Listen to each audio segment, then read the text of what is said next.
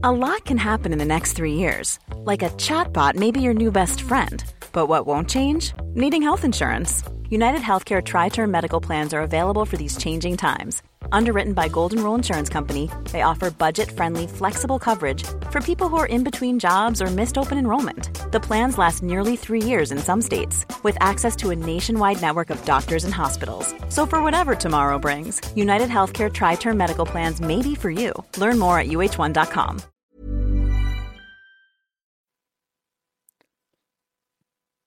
Bonsoir et bienvenue dans le podcast du jeudi 14 mai 2020. On continue notre rétrospective historique de l'histoire, enfin nos rétro rétrospectives historiques, pardonnez-moi.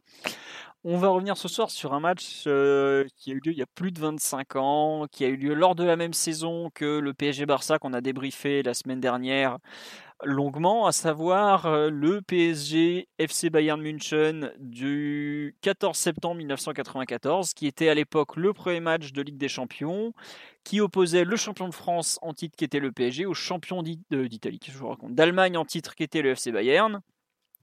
Une rencontre qui a un peu été oubliée forcément parce que ce n'était qu'un match du premier tour et que la campagne européenne du PSG va être marquée par pas mal de, grands matchs, notamment la victoire Munich au retour, mais bon, c'était surtout un but qui est resté dans les annales par Georges Weah. On va donc revenir un peu sur cette rencontre oubliée, ou pas oubliée, mais bon, peut-être euh, un peu mise de côté dans la grande histoire européenne du PSG. On est quatre pour refaire ce match, une équipe que vous connaissez bien, parce que c'est celle de pratiquement tous les podcasts historiques. Nous avons l'ami Omar qui est là normalement. Voilà, nous avons Simon qui évidemment, bah, t'étais même pas né au moment du match mon petit Simon.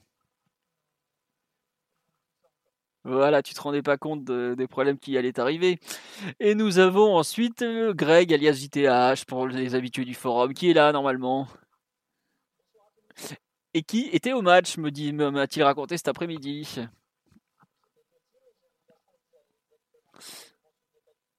Ouais, bah, pour vous dire, on parlait de avant le match justement du, deuxième but parisien et lui comme moi, on était persuadé que c'était côté Auteuil alors que le but a lieu côté Boulogne pour vous dire à quel point les souvenirs étaient clairs. Donc, euh, on va pas, on va, vous raconter un peu le match euh, globalement. C'est pour ceux qui, comment ça, pas de son, euh, c'est une blague ou quoi là?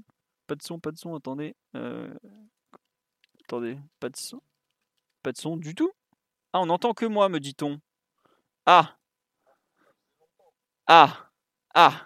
Capture audio. Alors, qu'est-ce que c'est que ce problème? Ok, donc ça c'est moi. Euh, audio du... Attendez. Euh, propriété. Casque pour scène. Haut-parleur? Alors attendez. Est-ce que Omar, voilà, là est-ce que vous les entendez normalement? Bon, je suis désolé. allô, allô? Oui, là c'est bon. Normalement, ça doit passer. Euh, je suis désolé. Euh, ça va normalement marcher. Je peux vous expliquer pourquoi j'ai fait des modifications avec le casque pour des questions de travail. Normalement, vous avez dû entendre Simon parler il y a quelques secondes et Omar, euh, il n'y a pas de. salut, salut. Voilà, donc ils vous ont dit bonjour et euh, Greg nous a raconté qu'il était au match. Voilà, c'était super intéressant, mais euh, voilà. Je veux bien que vous me disiez sur le live si vous avez entendu d'un coup Simon et, et, Omar. Normalement, il y a quelques secondes de décalage. Bon. Ouais, c'est bon. Allez, c'est parti. Euh, donc, je disais, le, match, euh, on, peut vous on va vous donner le score final. Hein. Le PSG s'impose 2-0 avec euh, un but de Georges Weah en fin de première mi-temps et un but de Daniel Bravo en fin de seconde mi-temps. Deux buts sur coup de pied arrêté. Arthur Georges n'était plus là, mais il y avait toujours la patte. Donc, voilà. Le contexte autour du match, je vous l'ai donné. Donc, le champion de France affronte le champion d'Allemagne. Premier match de Ligue des Champions de la saison, puisque le PSG s'était sorti du tour préliminaire sans problème et attaquer une phase de poule qui allait l'opposer donc au Bayern, au Dynamo Kiev et au Spartak Moscou. Et à l'époque, aller en Europe de l'Est, c'était pas comme aujourd'hui une balade de santé où tu es sûr de revenir avec les trois points à moins de faire n'importe quoi. Euh, le contexte du match, euh, Greg, par exemple, toi qui as une très bonne mémoire sur le PSG, est-ce que tu veux raconter un peu, à savoir la, transition qui s'est effectuée l'été d'avant ou je la raconte? Savoir quand même. Euh, bah, bah, vas-y, Philo, je pense que, je pense que tu vas faire ça. Le PSG est champion de France, mais le PSG, qu'aucun club ne fait pareil, change d'entraîneur malgré tout. Euh, puisque on, est passé d'Arthur Georges, donc que je viens de citer, qui avait été l'entraîneur de 91 au début de l'ère Canal Plus jusqu'en 94 quand le PSG est champion, et remplacé par Luis Fernandez qui vient de commencer une carrière d'entraîneur du côté de Cannes, qui a eu d'excellents résultats et qui euh, revient donc dans la capitale dix ans après en être parti, euh, même neuf ans pardon, puisqu'il était parti en 86 après avoir été champion de France comme joueur, qui avait rejoint le Matra, puis ensuite Cannes où il avait fini sa carrière de joueur devenu entraîneur. Et donc il est, euh, c'est un entre guillemets un nouveau PSG, puisqu'à l'époque il est reproché à Arthur Georges, qui est donc un coach portugais qui reviendra quelques années plus tard, d'être un peu trop défensif, de pas assurer assez de spectacle. Bon, le PSG aura quand même signé l'un des plus grands matchs européens de son histoire avec Arthur Georges, avec le fameux PSG Real. Une campagne, deux campagnes européennes où il va aller jusqu'en demi-finale. Et à l'époque, je peux vous dire que c'est pas si courant, même pour les clubs français. Hein. C'est un truc, euh, globalement, bah, il y a Monaco une fois de temps en temps, euh, l'OM avec les circonstances que l'on sait, et l'AS Saint-Etienne dans les années 70 qui vont y arriver. Bastia qui va faire une finale de Coupe d'Europe aussi fin des années 70 euh, en Coupe de l'UEFA à l'époque. Mais globalement, le PSG commence à être une équipe reconnue sur le plan européen, mais change malgré tout d'entraîneur. Le retour de Louis, et euh, à l'été 94, il y, a, euh, y a ça qui arrive et il y a le changement de capitaine avec Luis Fernandez qui nomme David Ginola entraîneur, euh, entraîneur, euh, capitaine pardon. Bon, il s'avère que ça va pas durer, euh, même pas six mois après, Ginola et Luis sont fâchés, le Ginola lâche le brassard et je sais même plus qui va finir la saison avec le brassard. Je me demande si, bah c'est on le voit au début de. C'est Roche qui finit avec le brassard de capitaine. C'est Roche, Roche, le capitaine. Hein. Voilà. Euh, autant vous dire que bon, ça, sera une saison compliquée, mais en gros, c'est en, fait les prémices de ce qu'on entend, euh, de ce qu'on a raconté la semaine dernière à l'occasion de PSG Barça. Donc c'est les débuts de Louis sur le banc, une équipe qui joue euh, un peu comme la saison précédente, même complètement comme la saison précédente, dans une sorte de 4-4 de losange avec des joueurs assez comment dire assez fiable et assez fixé, à savoir bah, les principaux en fait changements sont sur les les postes de latéraux puisque on exit euh, comment il s'appelle Sassus qui part à Lyon de mémoire cet été-là, Kobos arrive de Strasbourg si je me trompe pas. Euh, Dieng, il me semble qu'il est formé au club, Oumar Dieng, si je ne dis pas de bêtises. Et il y a toujours Rai qui est là, mais qui a quand même du mal à s'imposer. Non, Dieng, il était au LOSC. Oui, tu as raison, excuse-moi. Dieng arrive du LOSC. Voilà, en gros, les, changements à l'intersaison, mais toute la base de l'équipe qui a été championne de France quelques mois plus tôt est toujours là. Donc, il n'y a pas trop de raisons. Euh, on a toujours le fameux problème des trois étrangers en Coupe d'Europe, à savoir que tu ne peux pas aligner plus de trois joueurs non français dans les compétitions européennes. Et côté PSG, les trois joueurs prioritaires sont Ricardo Gomez en défense centrale. C'est normal, c'est le meilleur défenseur parisien. Candidio Fido Valdio au milieu du terrain c'est le meneur de jeu du PSG depuis 3 ans et il est excellent. Et l'intouchable Georges Weah en attaque. Donc Rai se retrouve à ne pas pouvoir jouer euh, ce match parce qu'il n'y a que 3 joueurs disponibles. Voilà, c'était les règles de l'époque. Euh, dans le commentaire de TF1 du match, on apprend qu'à l'époque, la victoire en Ligue des Champions ne rapportait que 2 points, alors qu'en championnat, ça venait de passer à 3 points. Et euh, on a donc, euh, bah, c'est un premier match européen qui est euh, mi-septembre parce que bah, c'est exactement le calendrier qu'on connaît déjà aujourd'hui. À part qu'à l'époque il n'y avait pas les huitièmes de finale, ça passait directement des poules, donc il y avait quatre poules de quatre équipes, les deux premiers qualifiés, donc il fallait quand même pas se louper, mini championnat comme aujourd'hui, hop là. En début de championnat, ce que tu me disais, Greg, c'est que le PSG se loupe globalement dans son début de saison. Ouais, bah moi j'avais le souvenir, bah, comme euh, tout jeune parisien à cette époque-là, de la défaite à Nantes avec le fameux but de, de locaux avec l'échange avec Pedros, mais j'avais j'avais pas souvenir qu'on s'était autant viandé. On commence par la saison par un match nul au Havre, on perd à Strasbourg, on n'arrive pas à battre Sochaux Park, mais globalement quand même avant de jouer le Bayern, on restait sur trois victoires en championnat qui faisait que je pense que les joueurs commençaient à arriver avec une certaine confiance avant de jouer euh, quand même un gros club européen. Côté Bayern, euh, ils ont quand même une belle équipe. Il manque euh, ce soir-là pour affronter le PSG Jean-Pierre Papin qui est blessé. Il manque un certain Emile Kostadinov qui j'ai retrouvé dans l'effectif du Bayern. Euh, il manque aussi, je crois que Zickler, le tout jeune Alexander Zickler, qui fera quand même une bonne petite carrière et euh, comment il s'appelle? Sur le banc de touche peut-être au coup d'envoi. Mais en tout cas il n'est pas titulaire. Euh, et le Bayern surtout a pas terriblement commencé la saison. Eux aussi champions plus Bayern que jamais. Ils ont ils ont dit euh, ils ont changé d'entraîneur parce que c'était en 94 c'est la saison commence avec de mémoire Erich Riebeck qui est viré à la trêve. Beckenbauer finit la saison. Ils sont champions d'Allemagne avec Beckenbauer. Mais à l'été arrive un certain Giovanni Trapattoni qui est évidemment euh, à l'époque un des très grands coachs italiens, qui est un, coach qui a énormément gagné dans les années 80, notamment sur le banc de la Juve. Je crois qu'il a aussi gagné Clinter de mémoire, le Trap. Donc euh, c'est quand même un cador. Globalement, dans les années 90, des grands entraîneurs italiens. Il y a euh, Saki qui vient de quitter le banc du Milan AC pour rejoindre à 100% la sélection. Capello qui est un peu son successeur sur le banc du Milan AC. Et Trapattoni euh, qui est, qui est lui le, plus coté de l'époque, si je ne me trompe pas Omar, tu me corrigeras. Mais de mémoire, c'est ça un peu la. Oui, c'est voilà. le, podium, c'est le podium dans l'ordre que l'on que l'on veut, mais Trapp est un, un entraîneur du coup très charismatique et très coté à ce moment-là. Oui, alors quand il dit Trapp, c'est pas le, père de euh, l'actuel gardien, enfin l'ancien gardien du PSG, c'est le surnom de Giovanni Trapattoni, c'est le Trapp. Voilà. Comme Omar et son pote, en fait, euh, il se permet. je, suis très proche des entraîneurs, tu sais bien. Voilà. Donc, le Bayern a commencé la saison avec euh, trois victoires en championnat, mais attention, ils ont pris une rouste monumentale à Fribourg. Ils ont perdu 5-1 à Fribourg. Autant vous dire que c'est pas arrivé souvent dans la saison, même dans l'histoire du Bayern, de prendre 5-1 à Fribourg, mais toujours est-il que c'est la réalité à ce moment-là du championnat d'Allemagne. Et euh, c'est pas non plus une équipe. Euh, qui est au sommet de, sa forme, j'ai envie de dire, puisque bah il y a cette, euh, ce fameux souci. Attendez, par contre, on me dit que on ne m'entend plus. Je comprends plus rien. Qu'est-ce que j'ai Quoi? Attendez, euh, qu'est-ce que j'ai fait? Je comprends plus rien à ce que j'ai foutu. Est-ce que les gens peuvent entendre d'autres euh, participants que philo?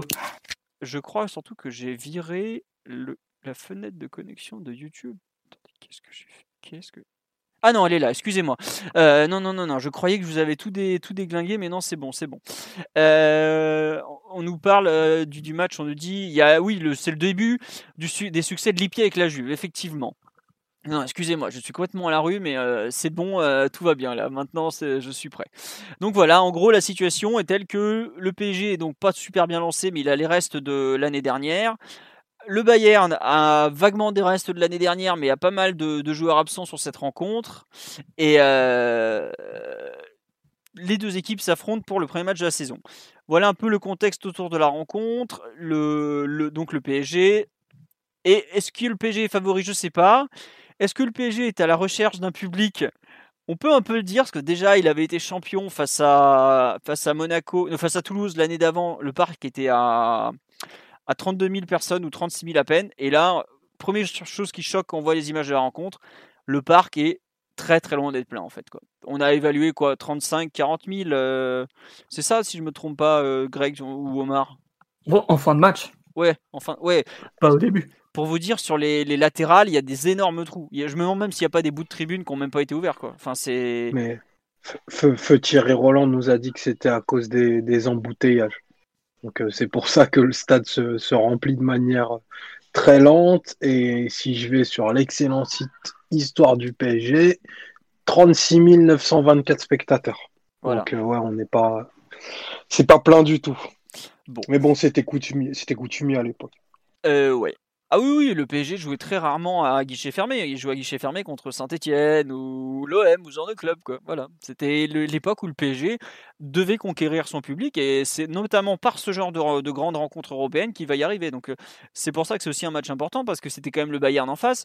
Euh, la compo du Bayern, on peut vous la donner. Il y a quelques noms qui vont vous revenir, à savoir euh, Oliver Kahn dans les buts, c'est pas n'importe qui.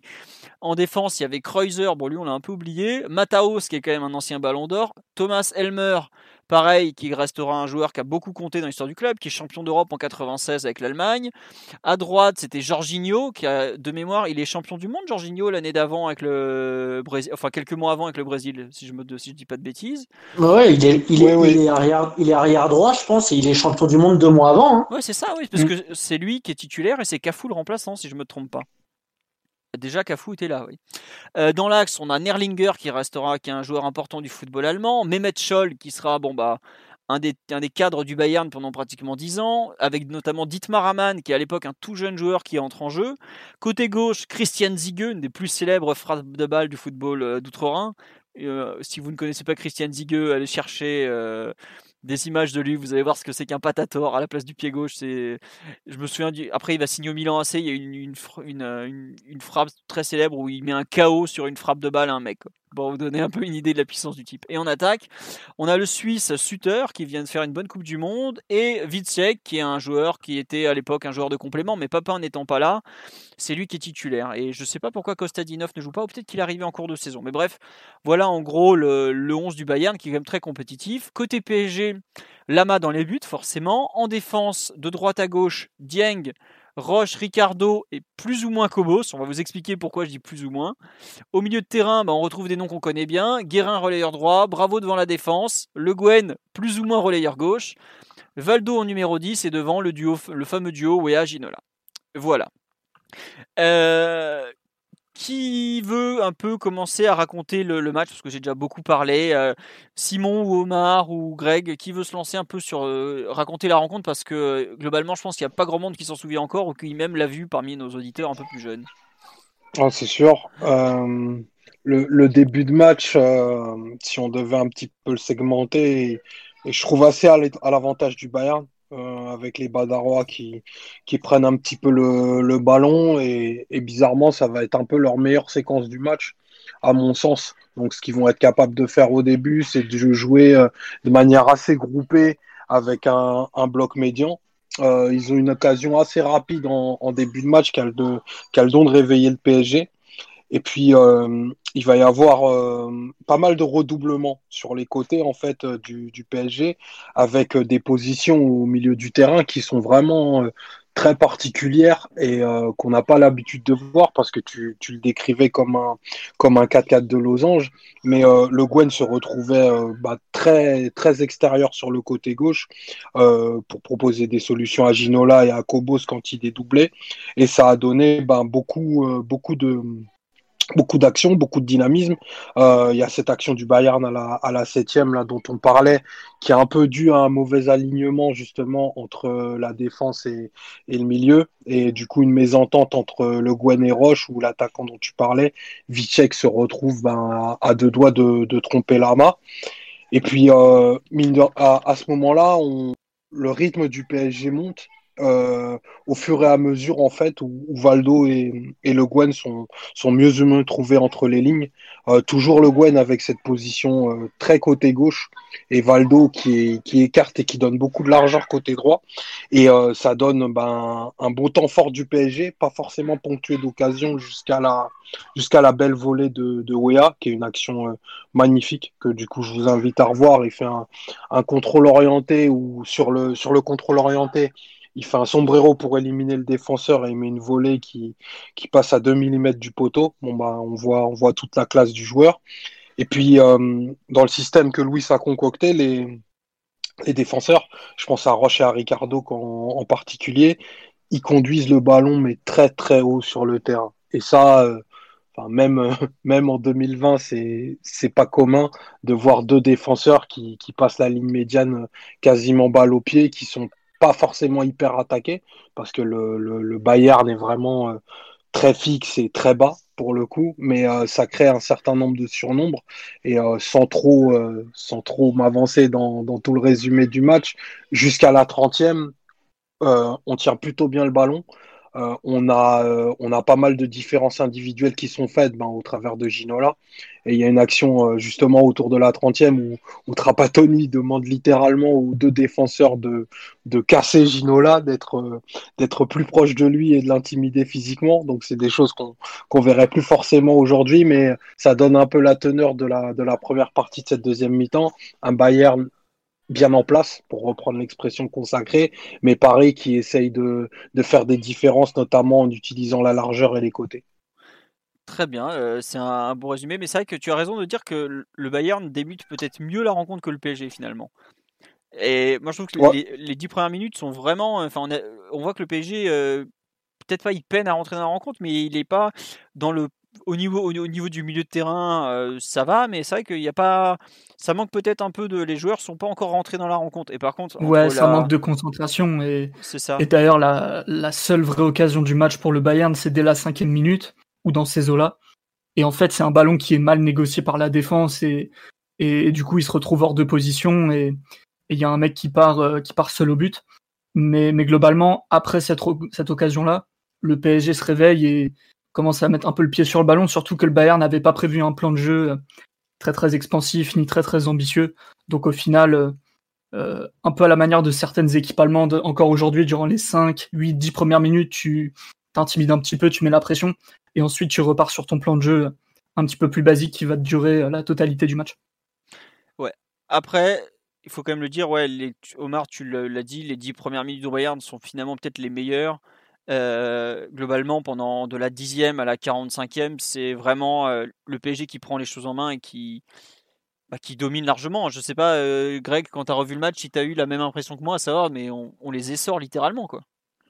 Ouais, bah, comme, comme, vous avez, comme vous avez bien dit, les 10 premières minutes, c'est vrai qu'on est assez poussif, on est alors après, peut-être tendu aussi par une entrée en Ligue des Champions, mais, mais c'est vrai qu'ensuite, à partir, je dirais, du quart d'heure de jeu, on est vraiment, on est vraiment bon. Mais comme disait Omar, ce qui est bizarre, c'est qu'on se procure, par contre, même en étant plutôt bon, en faisant des redoublements de passes, en, en, changeant de position, on arrive quand même à se créer très très peu d'occasions. Et c'est vrai que la première occasion, elle arrive au bout d'une demi-heure. C'est, mais dans le jeu, on est, dans le jeu, on est vraiment, on n'est pas mauvais. On est, mais euh, arrivé à 30 mètres du but, on a, on a un peu de mal. Et comme je te disais dans l'après-midi, ce qui est bizarre, c'est qu'avec le schéma de Louis, le premier quart d'heure, je t'ai perdu. T'as l'impression que le Gwen commence arrière gauche.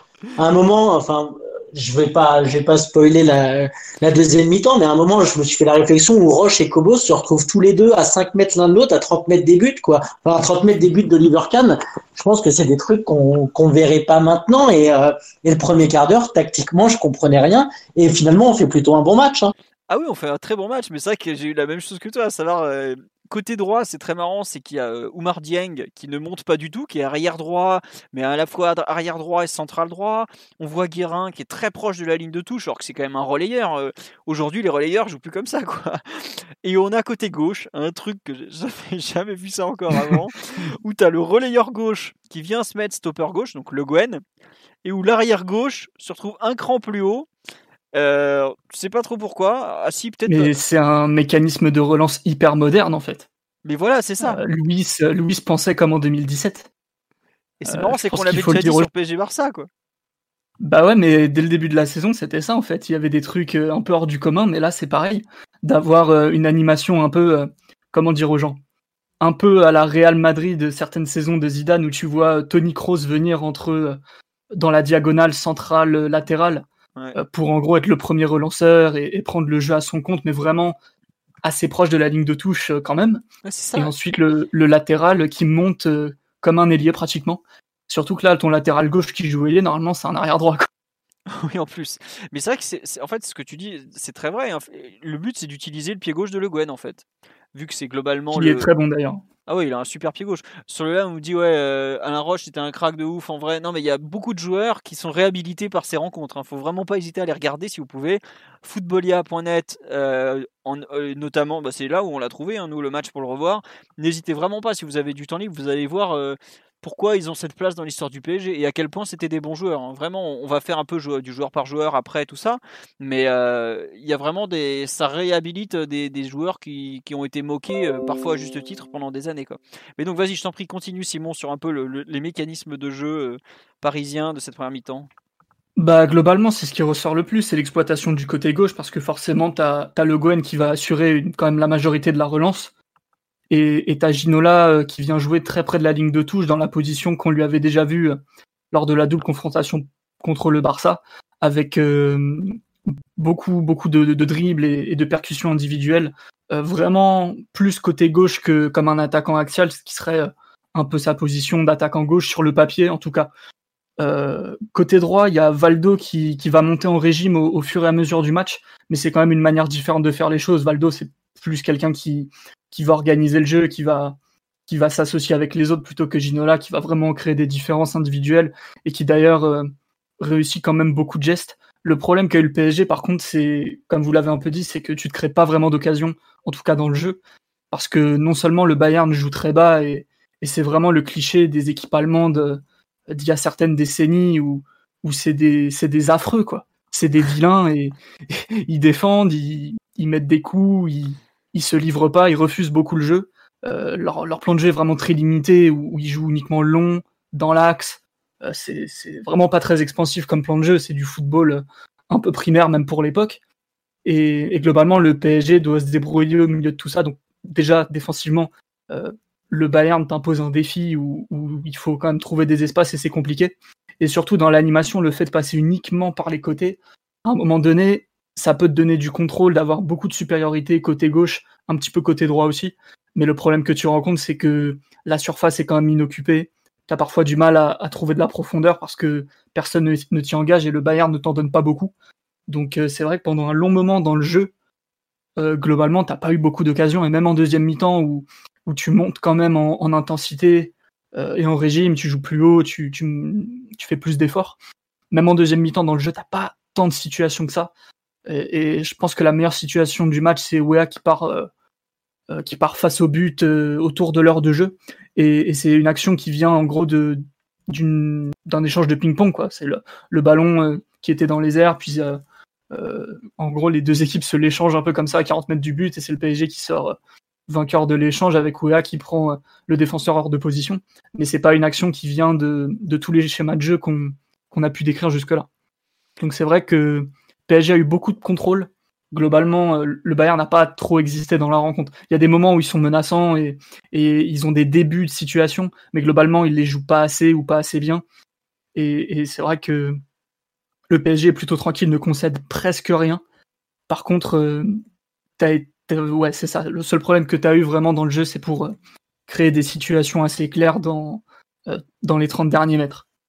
Ouais, mais par contre, je trouve que autant contre Barcelone, il y a des moments, pour reprendre la première mi-temps, on avait, je trouve, du mal à, tenir le ballon, ou on n'en faisait pas, on l'utilisait pas forcément bien. Là, je trouve que dans la tenue du ballon, c'est plutôt bon hein, pour l'époque, honnêtement. Ça, Avec peu d'erreurs techniques. Surtout que la pelouse n'est pas extraordinaire. Euh, elle a l'air assez lente, un peu lourde.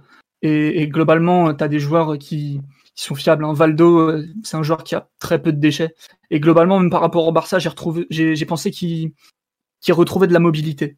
Euh, face au Barça, c'était, euh, il se traînait un peu sur le terrain sur les deux matchs. D'ailleurs, aller-retour, il est pas super mobile, pas super en jambes, ni très dynamique. Euh, là, ce match-là, pas du tout. pendant les trois quarts du match, il est vraiment très actif. D'ailleurs, je pense que c'est lui qui sort vers la 80e, un truc comme ça. Peut-être même encore après. Et il a eu un match très complet, très actif, très dynamique. Et, je pensais pas que Valdo était capable de courir autant, par exemple, vu les, la double confrontation que j'avais vue de sa part face au Barça. Euh, et Bravo, par exemple, lui est un petit peu moins dynamique que face au Barça. Donc c'est vrai que ça nuance un peu quand on connaît pas bien les matchs de cette époque, les, jugements que tu peux te faire sur des, fenêtres de tir très très resserrées. Mais, mais ouais, techniquement, en tout cas, euh, pour revenir au, sujet de base, c'était quand même très solide, surtout euh, pour l'époque. C'est comme du foot français des années 90, avec tout ce que ça suppose en termes de, de physique, de, en termes d'assises défensives aussi, de principe de jeu et Luis Fernandez de l'époque est pas du tout euh, pas du tout porté sur euh, sur ces carcans-là. C'est quand même euh, assez différent et assez novateur, comme on a pu le décrire, avec parfois des trucs un peu un peu particuliers. Bah, c'est ce qu'on me dit sur le live. Avant qu'il fasse son deuxième passage à Paris où il a fait un peu n'importe quoi, globalement, avant l'an 2000, c'est un, un, bon, voire un, bon, un très bon entraîneur. Bon, il restera toujours le titre de 1996 ou comment dire, il a, bon, il n'aura pas été très brillant, mais bon, c'est comme ça, c'est pas, c'est pas dramatique non plus, mais bon. Enfin, si, ça a été dramatique, mais faut pas. Il a su se rattraper par ailleurs, on va dire. Euh, sur le, un peu la, façon dont, euh, dont, le PSG joue en première mi-temps, il y, a des, il y a des choses qui vous ont marqué, qui vous ont plu. Euh, Omar, dans l'animation collective?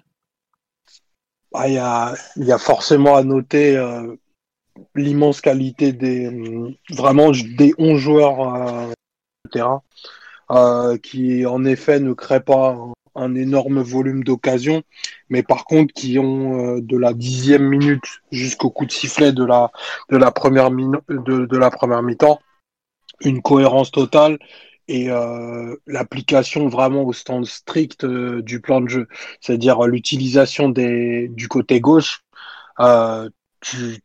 Enfin, on pourrait limite décrire euh, ce que, ce que Louis leur a dit, tellement c'est bien fait par, euh, par le Gwen, Kobos et, Ginola. Euh, Ginola, il a pour ordre de, de, de provoquer parce qu'il a systématiquement la prise à deux. le Gwen, il porte pour faire des renversements et trouver, trouver Valdo dans la, dans la diagonale opposée. Et Kobos, il ferme, il ferme un peu le couloir tout en apportant de, le surnombre dès qu'il en a la possibilité. et le travail des, des relayeurs qui est bah, du coup tout à fait tout à fait bizarre pour nous parce qu'on on a notre œil d'aujourd'hui mais là en fait demander autant de largeur à son équipe et quand c'est couvert que par quatre joueurs c'est franchement assez énorme déjà euh, niveau physique et aussi dans l'intelligence de jeu. Bon après la justesse technique, Simon il en a parlé un petit peu, mais c'est frappant de voir que des joueurs comme euh, comme Le Guen, comme euh, comme même Guérin sont d'un niveau technique et d'une justesse franchement vraiment top niveau parce qu'ils perdent rarement le ballon sous pression et pour le coup le Bayern défend de manière très très agressive euh, avec avec beaucoup de prises à deux et, et pas mal de coups euh, qui font mal aux chevilles. Mais euh, les ballons sont pas rendus ils sont perdus ils sont pas perdus euh, sur des sur des erreurs techniques quoi. Donc ça c'est vraiment c'est vraiment notable c'est vraiment impressionnant à ce niveau-là. Et en plus la première période est dans l'ensemble de moins bonne facture que la que la deuxième dont on va parler un petit peu de manière un peu plus approfondie tout à l'heure. Ah, tu as trouvé toi? Je trouve que. Euh, moi, je préfère la première à la deuxième, paradoxalement. Moi, je trouve que collectivement, le, temps fort qu'on a euh, de la 46e jusqu'à à peu près la 60e, j'ai trouvé ça énorme. Euh, dans, le, dans le pressing, notamment, ce qu'on a été de faire capable de faire au niveau de la, de la récupération. Enfin, il voyait clairement plus le jour, quoi, le Bayern. Et puis après, il y a il y a le, niveau de tes joueurs offensifs qui, je trouve, monte d'un cran. Parce que Ginola a beaucoup de réussi, enfin, réussit beaucoup de dribbles, a beaucoup d'inspiration, mais il, est un peu systématique dans ses décisions. C'est-à-dire, il fait beaucoup de centres, mais pas avec beaucoup de réussite. Là, il va, il va être mieux, euh, mieux calé, je trouve, dans ses intentions. Et puis, Georges Weah commence à faire euh, une symphonie de contrôle orienté, intérieur, extérieur, dans tous les sens. À chaque fois, il rend fou les défenseurs parce qu'il est totalement illisible vraiment, je trouve c'est un, enfin, c'est un beau moment de, de football pendant 20-25 minutes. Et, euh, et voilà, clairement, euh, Luis Fernandez a été capable de faire des trucs de fou avec l'équipe du PSG, ses équipes au PSG. Et ce moment, on est vraiment un. Un jour, faudra se demander si, euh, parce il est totalement déconsidéré. Donc, je vais volontairement aller très loin dans ce que je vais dire. Mais moi, j'ai pas vu beaucoup d'entraîneurs faire ce qu'il a été capable de faire, ne serait-ce que sur les 4-5 matchs de cette saison que j'ai pu revoir en une semaine. Il y a des trucs, c'est hors norme. Ah, c'est hors norme. C'est du, voilà, soit c'est de la folie, soit c'est du génie. Mais en tout cas, c'est très réussi. Tout mais euh, tu as raison, non, mais c'est vrai que la première mi-temps, la façon, je trouve, dont le PSG va peu à peu, euh, bah, euh, pas broyer, mais acculer le Bayern, je trouve. Enfin, c'est quand même une c'est fou, c'est à quel point je trouve qu'il la façon dont l'équipe assume son statut de favori de la rencontre en fait. Sans parler de, tactique haute, c'est vraiment la, façon dont ils vont rentrer petit à petit dans le match et dire bon bah voilà aujourd'hui le match c'est nous qui le dictons quoi. Et pour une équipe qui est quand même jeune au plan européen, qui, n'avait pas gagné grand chose, qui sortait d'une élimination un peu dommage contre Arsenal, etc., etc. En fait, je trouve qu'il y a eu un, une confiance et une, euh, une envie de, prouver des choses que je, trouve vraiment bluffantes. Quoi. Et c'est un peu ce qu'on avait vu en seconde mi-temps contre Barcelone, à savoir euh, les 20 dernières minutes où on les déglingue littéralement. Bah, je trouve que la première mi-temps, il y a un peu de ça, à savoir que bah, peu à peu, tu... c'est toi qui dictes euh, en fait le, le rythme et qui dicte même le match tout court à, à l'équipe adverse quoi. Et ça, c'est quelque chose qu'on a un peu perdu dans le football aujourd'hui où c'est très marqué. À l'époque, c'était pas aussi marqué. et il y avait des moments où une équipe prenait l'ascendant sur l'autre. Euh, là vraiment, c'est le moment où le PSG prend l'ascendant et l'impose à l'OM, au Bayern, qui, qui, me marque un peu vraiment. Alors certes, c'est sur un coup de pied arrêté, il n'y a pas beaucoup de qu'on marque, hein, je parle. But de Wea avant la mi-temps sur un corner euh, où on touche la barre et il est c'est le plus prompt à reprendre. On n'a pas pléthore d'occasions non plus, et les, les, les, occasions ont été un peu sur des, actions individuelles de, de, grande classe. Mais dans le jeu, collectivement, il y a une, une vraie belle domination, je trouve. Euh, est-ce que vous voulez rajouter quelque chose sur la première mi-temps, euh, notamment? Bah, Sur euh, la lecture des deux mi-temps, en fait, elles sont différentes dans le sens où, certes, en première, tu as donné quand même quelques situations en début de match au Bayern que tu donnes pas du tout en deuxième mi-temps. Donc, de ce point de vue-là, en tout cas, défensivement, tu es impeccable en deuxième mi-temps. je pense que techniquement, tu es un petit peu plus à l'aise, en tout cas sur une plus longue période en première mi-temps, même si à partir de, de la 60e en deuxième mi-temps, globalement, tu les fais courir après le ballon et eux, ils sont dégoûtés parce que c'est un moment du match où ils sont obligés de, de remettre un peu de rythme et, d'essayer d'aller égaliser.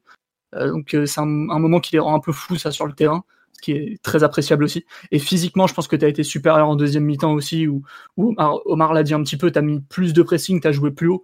On l'a pas dit, mais le PSG en, première mi-temps a quand même un bloc médian assez passif qui, qui est assez approprié, vu que le Bayern globalement ne fait rien du tout pour, pour essayer de, pénétrer avec le ballon. Il, balance devant sur les attaquants. Et le PSG a pas trop de soucis à part une occasion au début de match. Donc, euh, donc le plan de jeu défensif est compréhensible de ce point de vue-là.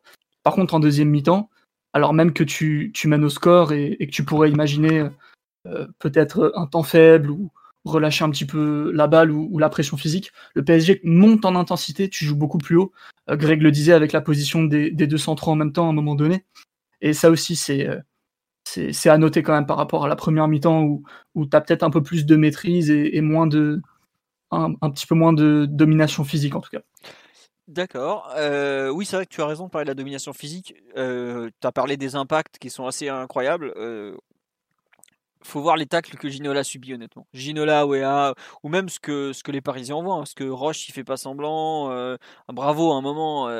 enfin voilà, les tacles sont, sont c'est même pas âpre, c'est dur quoi. Quand je vois à quel point, enfin c'est très cliché, mais comment les mecs se relèvent à l'époque en mode bon bah voilà il y a faute, on y retourne.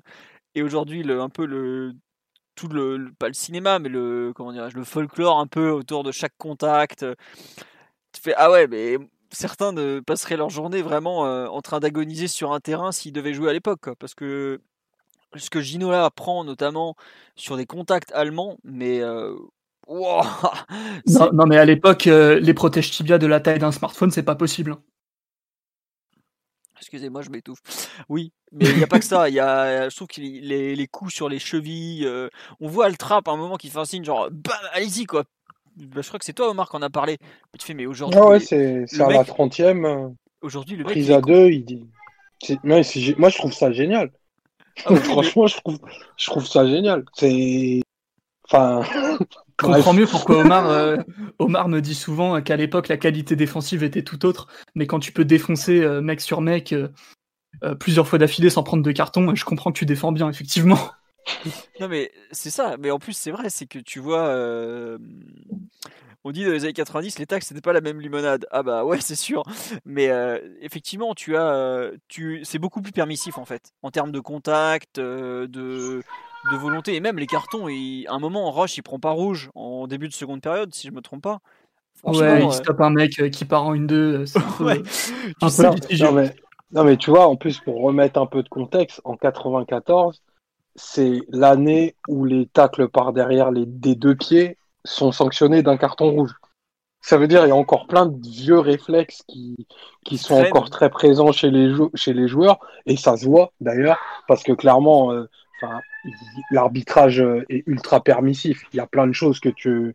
Enfin, il finirait probablement à 9 contre 9 avec euh, l'arbitrage VAR et Ligue des Champions d'aujourd'hui. Mais euh, ça, met, ça met un ton dans le, dans le match, un rythme et une envergure physique qui fait que le match est de super dimension en fait. Non, mais c'est vrai, quand les mecs souffrent vraiment sur le terrain, tu sens que ça prend. Enfin, c'est plus qu'un jeu avec un ballon, quoi. Ça devient vraiment limite un, combat et tout. C'est vrai que c'est des clichés euh, parfois que, qui nous intéressent pas beaucoup, mais ça donne une dimension un peu, un peu particulière. Et encore sur ce match-là, les commentateurs euh, passent leur temps à dire que c'est un match euh, entre guillemets propre ou, en tout cas l'arbitre tient super bien son match ou apparemment l'arbitre qui est anglais ce jour-là est très très sévère. C'est-à-dire que selon les standards de l'époque, qui, qui étaient déjà différents euh, même en, en, 94, bah, apparemment c'est un match bien tenu et propre, alors que nous, euh, en 2020, on voit ça, on se dit ah ouais quand même c'était la reine quoi. Ah non mais ouais c'est la reine et surtout tu moi ce qui m'impressionne c'est que les joueurs donc je pense euh, moi c'est surtout le traitement réservé à Ginola qui me fait halluciner quoi. Mais ils arrivaient à faire 45 50 matchs dans la saison déjà quoi à l'époque. C'est-à-dire qu'ils prenaient des coups comme ça en permanence et ils revenaient toutes les semaines. Quoi. Je sais pas, Greg, euh, si toi aussi été choqué par les, les tacles euh, très sauvages de, de toute la rencontre, aussi bien côté allemand que parisien d'ailleurs. Ouais, tout le monde ah défend au sol en plus globalement. C'est vrai que c'est impressionnant le nombre de tacles glissés tu vois.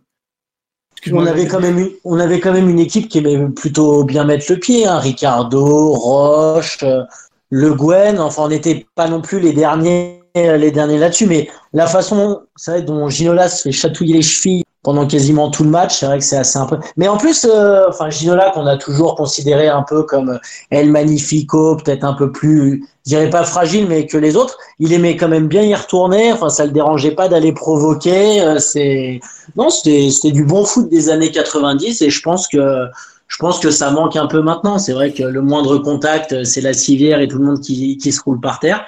Non, moi j'ai trouvé ça agréable de regarder un match euh, d'il y a 25 ans où, euh, où les mecs ils se rentrent dedans et puis, et puis c'était assez assumé des deux côtés. Ah oui, sur le live, effectivement, on nous dit euh, oui, nous aussi on avait des poètes, c'est sûr. Mais c'est vrai que Ginola, comme tu dis, il se fait cartonner, mais il y retourne. Hein. Il n'y a pas une fois où il baisse les yeux en mode oh, je vais changer de côté. Hein. Je trouve qu'il y a un vrai courage des joueurs de foot. Et, Il est costaud en plus, Ginola. il, est, il est bâti. Hein, c'est un joueur de, de, génie avec le ballon et tout, mais il est puissant, il est grand, il est assez massif. Euh, lui, pour le coup, au contact, euh, il a pas peur et, je pense qu'il y a certains défenseurs qui ont dû hésiter à aller le cartonner aussi. Mm. on, parlait beaucoup d'un ailier gauche, c'est vrai que là, euh, pour c'est Ginola régale, hein, comme on dit. Ah ouais, non, mais il fait, euh, bah, il fait encore un super match. Euh, enfin, on va en parler après des individualités, tout ça. Mais euh, les, comme on dit, sur les duels, pour revenir un peu sur l'aspect physique de la rencontre, parce que je trouve que c'est un truc qui est marquant. effectivement, côté parisien, Roche et Ricardo, ils défendaient les, les, mains dans le dos, mais par contre, ils taclaient entre le genou et les gonades. Il y a un peu de ça. c'est vraiment, ouais, enfin, des deux côtés globalement. parce que Mataus, bah, il y a un moment, notamment, il se chauffe là pour entre Ginola et Mataus sur le côté pour une simple touche.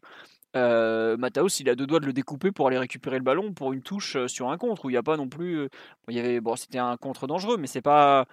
Enfin, on parle d'un match, on est à la 70e, je pense, ou 65e même, et tu vois que les deux ils vont gaiement en termes d'intensité, d'engagement, c'est vraiment total quoi. Donc c'est vrai que ça c'est agréable à voir, même si il y a un bah, y a, en début de seconde période, il y a une civière pour Scholl, Mehmet Scholl quand il se fait, je crois que c'est Roche qui le découpe, non? C'est qui découpe Scholl déjà où il se fait mal, je sais plus comment? Vous... Je sais plus, mais Roche est, pas le dernier pour mettre le pied, ça c'est sûr. Voilà, et bah, quand ils font rentrer Dietmar Hamann, justement, parce qu'il y a Sivière et le mec, s'il sort, c'est qu'il est vraiment, vraiment touché pour le coup. Bon, voilà, c'était l'instant euh, du combat et du football, euh, version années 90. On va revenir un peu sur le, jeu. Euh, Simon, si tu voulais un peu résumer cette seconde période, donc marqué, il y a 1-0 à la pause pour le PSG. Et le PSG va finalement doubler la mise à 5 minutes de la fin sur un corner euh, repoussé. Bravo arrive, il met une superbe frappe de demi-volée, si je ne me trompe pas. Demi-volée pied gauche. Volée, volée. Volée, Il n'y a, pas de a, pas de rebond, volée. Ah bah écoutez, euh, je ne savais Comme elle vient. Comme elle vient. Non, non, pour moi, il y a Comme elle vient, comme dirait Jean-Mi. Petit rebond, mais tu as raison, c'est peut-être volé direct. Euh, donc voilà, en gros, ce qui veut dire que toute la seconde période, il enfin pour les allez, 80% de la seconde période, il n'y a qu'un but d'écart en gros. Voilà. Euh, Simon, si tu veux un peu raconter la seconde période, ce que tu as vu, ce que, comment tu l'as vécu avec du recul, bah, si tu connaissais le score ouais, bah, la seconde mi-temps, c'est un peu particulier parce que le PSG revient avec le score, mais, mais repart pratiquement de, de plus belle. C'est-à-dire qu'il y, y, a certains moments où, où le Bayern essaie d'aller un peu de l'avant, de, de, poser le pied sur le ballon et, et forcément ils sont menés au score, ils doivent égaliser. Mais ça dure pas longtemps à chaque fois, c'est 3-4 minutes et puis il suffit d'une touche ou, d'une faute, parce qu'il y a quand même beaucoup de fautes, ou d'un tir vendangé du Bayern, parce que il y a beaucoup beaucoup de tirs de loin dans des positions farfelues. Les mecs, euh, globalement, c'est des artificiers tous un peu quoi. Dès qu'ils ont le ballon à 25 mètres ou 20 mètres, ils, arrosent, et à chaque fois avec euh, un succès quand même très très limité. Et donc, euh, en gros, dès qu'il y a un, changement de, dès que le ballon change de camp, comme ça, en gros, ça, c'est un peu la fin des, mini temps forts du Bayern, mais c'est pas des vrais temps forts, c'est plus des temps de possession dans un match où, où il voit très peu le ballon. Et, le PSG, euh, dans ce contexte-là, continue de, de jouer euh, selon son plan de jeu avec beaucoup, euh, bah, forcément beaucoup d'actions très poussées vers l'avant, avec beaucoup de joueurs qui participent dans le, dans dernier tiers, et notamment la hauteur de la ligne défensive et, et la hauteur du pressing qui va changer un petit peu pour s'intensifier, pour, pour gagner des mètres sur le terrain. Et, ça, c'est assez marquant quand même. Je ne sais pas s'il y a beaucoup d'équipes à l'époque qui, euh, menant au score dans un match européen, euh, auraient eu une réponse offensive à, une telle situation. Et, finalement, ça paye vu que le PSG crée ses meilleures situations du match, euh, notamment Ouéa sur une action un petit peu confuse, certes, mais au moins le PSG a le mérite d'être très haut sur le terrain et, et Ouéa part au but. il écrase un peu sa, sa, frappe du pied gauche, c'est pas tout à fait c'est pas parfaitement joué, mais en tout cas, c'est la meilleure occasion.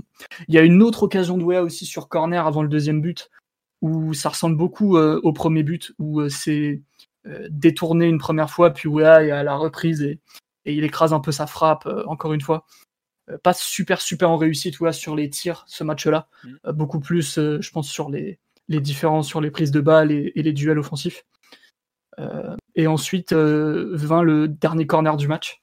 En tout cas, la dernière occasion sur corner avec Valdo qui tire une fois de plus fort au point de pénalty, ce qui vient valider la théorie dont je parlais la semaine dernière où, on se bagarrait, on se chamaillait un peu sur les corners, euh, soit tiré euh, très haut au deuxième poteau, soit fort au, premier au point de penalty. Et les deux buts viennent sur des corners tirés fort, plutôt euh, premier poteau au point de penalty. À chaque fois détourné et, repris une fois par OEA en première mi-temps et la deuxième fois avec super reprise de volée de, Bravo que j'avais totalement oublié. J'avais déjà vu le but auparavant, mais j'avais oublié que c'était ce match-là, cette équipe-là. Du coup, ça m'a ça m'a un peu réveillé ça m'a un peu sorti de ma torpeur quand, quand j'ai vu Bravo euh, allumer Oliver Kahn de, de 20 mètres. C'était quand même euh, un geste assez incroyable. Donc, euh, donc ouais, ah, c'est un peu ce qui s'est passé en deuxième mi-temps. Faut, faut quand même le dire, il met un super but, bravo. Sur là, me Et il est pas gaucher, bravo. Non, non, il est là, dans un pur droitier. Bah, de gaucher dans l'effectif, dans le 11 de départ, je veux dire. il y a Le Guen et Ricardo, c'est tout, je crois. Puisque Ricardo me semble gaucher, si je ne me trompe pas. Hein. Je, je dis pas de bêtises, Omar, toi qui as peut-être euh, le souvenir de ça. Pour moi, il n'y a que le Gwen et euh, Ricardo, hein, c'est ça? Euh, Kobo, c'est pas gaucher? Bah, Kobo joue à droite normalement, donc je crois pas qu'il soit gaucher. il a peut-être un peu les deux pieds par contre, parce qu'il a quand même souvent joué à gauche dans sa carrière. Mais normalement, c'est Colter qui est là. Donc, non, non, de, ouais, non, il y a, a peut-être que ces deux-là. Enfin, corrigez-nous sur le live si on dit des, des bêtises, mais voilà. Euh, sur la seconde mi-temps, euh, Greg, ton ressenti sur le déroulé un peu? Non, non, bah comme, euh, comme Simon, c'est vrai qu'on on, se crée peut-être un peu plus d'occasions. C'est vrai que l'espèce d'occasion ratée de Wea où il est à 3 mètres du but et puis il top un peu sa frappe et puis bon bah Cannes il sort quand même un super arrêt. Mais non, non, mais j'ai pas grand chose à rajouter par rapport à ce que Simon a dit. Et, et la volée de Bravo, elle est, elle est très très belle. Et moi, j'avais souvenir qu'il était plus loin que plus loin que ça. Et euh, tout à l'heure, on parlait des, des ajustements tactiques de, de Louis. Bravo, cette saison-là, c'est quand même la première fois où on décide de le mettre de le mettre si bas. Hein. La base, Bravo, c'est un, joueur offensif. Hein. Oui, oui, oui, bah on en a parlé, mais effectivement, on, le disait la semaine dernière, c'était euh, Louis justement qui fait de Bravo un joueur défensif, alors qu'à l'époque, ce n'en était pas du tout. Hein, le, si je me trompe pas, le, relayeur, enfin le défensif de, comment il s'appelle, d'Arthur Georges, c'était plutôt Le Guen. Euh, non, c'était pas, comment il s'appelle? Ah, euh, j'arrive pas à le retrouver. Pour moi, c'était Le Guen et il y en a un autre qui m'échappe. Bon, c'est pas très grave, ça reviendra peut-être. sur le sur oui, le but de Bravo est quand même un but magnifique et c'est ça a été un but euh, qui a quand même compté euh, même pour lui et c'est un peu la son premier pas devant la ses premiers pas devant la défense qui confirme qu'il est en train de, redevenir un redevenir un joueur vraiment euh, bah, qui compte dans l'effectif du PSG quoi parce que c'est c'est Louis complètement qui va le relancer en le changeant de poste et en le faisant jouer là quoi. Je sais pas Omar, par exemple, ce que tu as pensé un peu de, la seconde période, même si toi, visiblement, tu l'as beaucoup aimé, et un peu sur le, but de Bravo d'ailleurs. Bah, le but de Bravo, euh, magnifique. Sur un nouveau corner euh, extrêmement bien frappé par, euh, par Valdo. Du coup, le, elle est difficile parce que le ballon monte très haut. Euh, il redescend en cloche et là, équilibre parfait.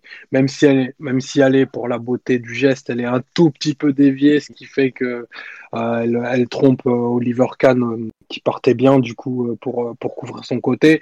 Mais c'est un but magnifique de Bravo qui couvre qui récompense encore le, le super match qu'il a fait en termes en termes d'activité et d'utilisation du ballon, c'était encore un des, un des meilleurs parisiens. Et euh, ouais, la, la deuxième mi-temps, moi j'en ai, j'en ai un petit peu parlé en isolant la séquence de la, de la 45e à la 60e, mais euh, la débauche physique, euh, désolé, on en parle beaucoup et j'en parle beaucoup parce que c'est vraiment impressionnant en fait euh, le niveau d'implication des, des 11 joueurs, euh, les efforts qu'a pu faire Georges Weah justement pour aider, euh, pour aider son côté droit à défendre notamment quand on a pu souffrir un petit peu, les latéraux qui ont poussé les actions aussi, mais, en fait c'est pas poussé dans le sens de ce qu'on entend en 2020, c'est-à-dire euh, il va pas déborder jusqu'au poteau de corner, c'est faire des courses à vide pour ouvrir des espaces, c'est plus dans ce dans ce type d'activité là dont je parle. Et franchement un match impressionnant pour plus un début de saison où tu te dis, ou qui a été un peu poussif, tu te dis, bah, l'équipe est quand même prête, l'équipe a été au, rendez-vous d'une belle affiche. Et surtout bah, on n'en avait pas avait pas connu des masses même si on commençait à, à s'habituer à ce genre de joute. Ouais, non mais c'est vrai. Euh, sur live, on me fait remarque que c'était l'époque de la Ligue des Champions sur TF1. Et oui, effectivement, le match était diffusé à 20h30 sur TF1 avec le duo euh, Roland Larquet au commentaire. Voilà, c'était, c'était en fait, mais c'est aussi une époque où la France a découvert le, PSG parce que bah, globalement, des matchs de foot, c'était surtout les affiches européennes qui étaient diffusées sur les chaînes publiques. Le Canal Plus ayant la division 1 de l'époque. Mais oui, c'est on en parlait au, tout début du podcast, c'est un peu le, c'est aussi comme ça que le PSG s'est fait connaître. Euh, donc euh, voilà, ça c'était un truc qui n'avait rien à voir.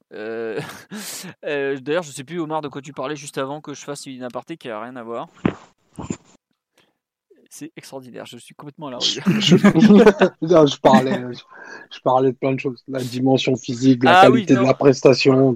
Non, non, mais tu as raison, tu as raison effectivement sur la, la dimension physique du match. Et par exemple, Max, qui n'est pas avec nous ce soir dans le podcast, mais qui a revu le match cet après-midi, lui aussi a noté la dimension physique de, la rencontre comme euh, assez impressionnante malgré tout, avec un PSG notamment qu'il trouve euh, qu'il avait trouvé très très dominant sur, euh, sur la rencontre par exemple.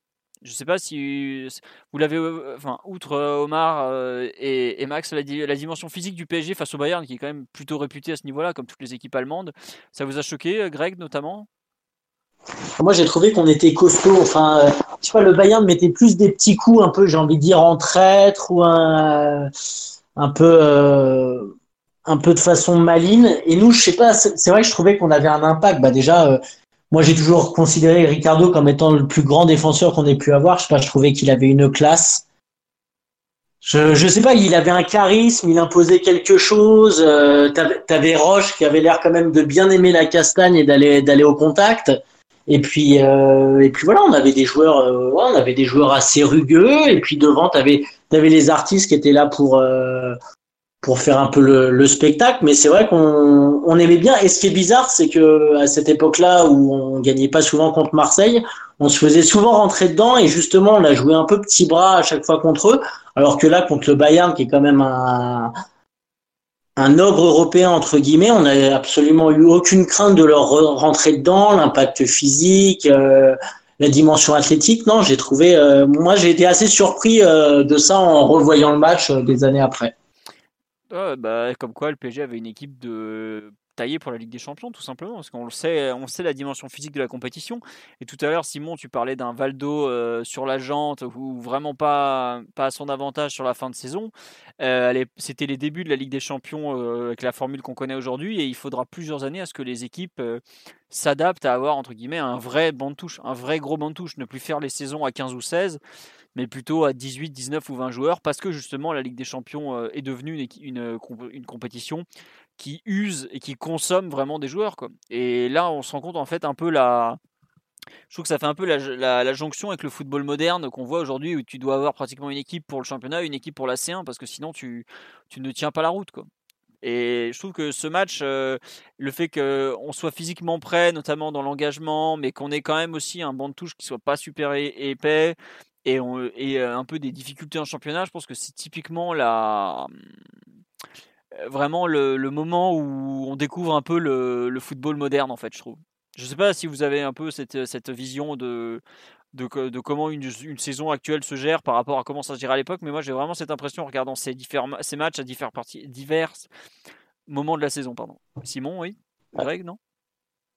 Non, bah moi je voulais dire, moi c'est vrai que j'ai été assez surpris, mais de mémoire, enfin j'ai pas été vérifié, mais je pense que la DNCG nous avait, entre guillemets, bien emmerdé cet été-là.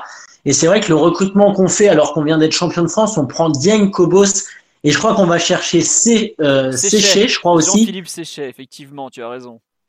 Donc, à, une époque où on avait quand même l'habitude de toujours prendre une star, ou je pense que de mémoire, alors après, peut-être que je dis des bêtises, mais on avait été assez embêté par la DNCG, et c'est aussi pour ça que, enfin, j'ai regardé, on a, c'est cette année-là où on fait 11 défaites en championnat, d'où je pense la fameuse, la fameuse banderole, et c'est énorme. Mais après, Après, faut pas oublier qu'on fait quand même demi-finale de Ligue des Champions. On gagne la Coupe de France et on gagne la Coupe de la Ligue avec un effectif qui était quand même assez restreint parce que euh, parce que c'est pas fou quoi. Je pense que la doublure de la doublure de Wea, ça doit être Nouma ou ça doit être Mboma. Donc il y a quand même il y a quand même des gaps. Tu dois avoir Bernard Alou sur le banc ou des joueurs comme ça. Donc je pense que le gap était vraiment enfin énorme. Ah oui non mais c'est ça. ces matchs-là, les mecs qui rentrent, c'est Antoine Comboiré et Francis Yasser. Ouais, après, Liasser à l'époque, c'est un international espoir et Comboiré, c'est un bon, voire très bon joueur de Ligue 1, enfin de D1, pardon. Mais c'est vrai que le banc de touche, euh, bah, il y a Rai, mais il peut pas rentrer. Et après, tu dois avoir ouais, des Nouma qui devait être à l'époque un tout jeune joueur. Tu devais avoir euh, Jean-Philippe Séchet, comme tu dis. Euh, ouais, non, non, c'était, on était très très loin d'un, gros banc de touche. Quoi. Globalement, on faisait la saison à 15 joueurs, 14-15 joueurs. Et Colter qui traîne aussi, qui, qui, pas qui doit être euh, dans le coin. Mais euh, pour moi, c'est, tu vois, par exemple, tu parles des 11 défaites en championnat, c'est peut-être parce que justement, tu n'as pas un effectif assez important que tu, euh, que tu te retrouves à perdre autant en championnat. Ouais. Et, et, Philo, ce qui est marrant, c'est que tu disais que le match contre le Bayern, c'est le 14 septembre, c'est ça? Ouais, exactement. Je regardais, donc on a déjà, c'est-à-dire qu'au 14 septembre, on a déjà fait l'aller-retour contre le club hongrois et on a déjà joué huit matchs de championnat. Mais c'est énorme. Enfin, c'est, on se rend pas compte, mais c'est pour une saison qui a dû commencer le 25 juillet, c'est, je trouve ça, je trouve ça incroyable. 8 matchs de championnat déjà? Tant que ça? Ouais, j'ai regardé, avant de jouer le Bayern, on avait déjà joué 8 matchs de championnat. Ah ouais, donc on n'avait pas perdu de temps parce que de mémoire, en, ouais, c'est le 14 septembre, ça je te confirme, j'ai la date sous les yeux là. Le Bayern, eux, ils avaient joué 4 matchs de championnat. Pour vous donner une idée. À, vérifier, hein, peut-être que je me suis emmêlé les, crayons, mais moi j'ai cru voir 8 matchs de championnat et j'ai halluciné qu'au 14 septembre il y ait déjà eu autant de matchs de jouer. Non, non, c'est bien ça, puisque euh, je vois là sur l'histoire du PSG, ils disent 8 journée, PSG Metz 3-0. Bim. Et la première journée de ah championnat, elle était le 29 juillet. Et après, on joue le 29 juillet, le 2 août, le 6 août, euh, le 10 août, on, va, on joue à Ligue des Champions tour préliminaire. On rejoue le 13, le 19, 24 août, retour. On rejoue ensuite le 27 août. Au 31 août, on était déjà à la 7 journée, pour vous dire. Et après, il y a trêve internationale parce qu'il n'y a pas de match pendant 10 jours. Ah ouais, non, ça rigolait pas à l'époque. Hein. C'est autre chose que notre petit calendrier où les mecs se plaignent qu'on va devoir jouer tous les 3 jours à cause du coronavirus. Hein. Je peux vous dire que le, mois d'août, il y a quand même 6 journées de championnat, plus 2 tours préliminaires de Ligue des Champions. Ça, normal, nickel. C'était beau. Le football à l'époque était bien géré. D'ailleurs, pour ceux qui veulent revoir le match, il y a un moment, on voit même un, certain Noël Legrette en tribune à côté de Nicolas Sarkozy. Ah le, duo improbable entre deux images. Quoi. Parce que déjà à l'époque, on avait droit à des zooms en tribune qui servent à rien. Oui, Simon. Euh, à l'époque, sur le physique, euh, je pense qu'on avait des, méthodes de préparation et, et, des, produits qui permettaient de, tenir ces cadences. Et, et, je pense que la France a été à la pointe euh, de cet art à un moment donné. C'est un savoir-faire qu'on a un petit peu perdu, mais il serait temps que des, des scientifiques et des gens euh, compétents puissent intégrer les staffs et, nous rendre un peu de grandeur euh, de ce point de vue-là. Donc là, en fait, Simon est en train de expliquer. Bravo, bravo pour le procès. Voilà. bravo Simon, tu es prêt pour soutenir la Juventus des années 90. Tu vas voir, ils courent comme des avions, ils sont, ils sont jamais fatigués en plus. C'est formidable. Bah, quand je vois ce que fait Daniel Bravo, 32 ans, alors qu'il a jamais joué numéro 6, je peux te dire que c'est pas que la Juventus. On se verra la, tous la dévotion, mon ami, la dévotion, le projet. Mon Dieu, Simon, qu'est-ce que tu nous fais pendre? Bref, c'est vrai que c'était l'époque où un certain Miguelin Duren gagnait le Tour de France en étant assis sur sa selle, donc tous les miracles étaient dans la nature, tu sais. Bref, euh, on nous dit aussi concernant formidable, vraiment. Il on nous dit qu'il y avait aussi Bernard Alou, mais je crois que Bernard Alou, il est un peu jeune à l'époque. Il me semble qu'il commence à rentrer euh, les Ducrot, Jérôme Leroy, Bernard Alou. Pour moi, il commence à jouer vraiment la saison suivante. c'est l'année, ouais, c'est l'année où ils intègrent le groupe pro, euh, Domi aussi, je crois. Ouais, Domi, Alou et, Ducrot. Ouais, et Pierre, du coup. Qu'on embrasse. Exactement. Euh, voilà un peu les. On a un tout petit effectif. Non, mais c'est vrai qu'en termes de milieu de terrain, par exemple, il y a vraiment pas grand monde, quoi. C'est. Et tu les mets tous sur le terrain vu que tu joues en losange? Ah bah, il, te, manque que Rai, mais tu peux pas le faire jouer parce qu'il y a pas. C'est les règles de l'époque. Mais ouais, tu, tu mets tout ce que tu as sur le terrain globalement. Alors qu'aujourd'hui, c'est le poste où tu, tu essayes le plus de doubler les les, enfin, ces postes-là dans l'effectif. Euh, pour revenir un peu plus sur le match, est-ce qu'il y a quelque chose que vous voulez ajouter sur l'aspect collectif ou on passe aux performances individuelles euh, maintenant euh, directement?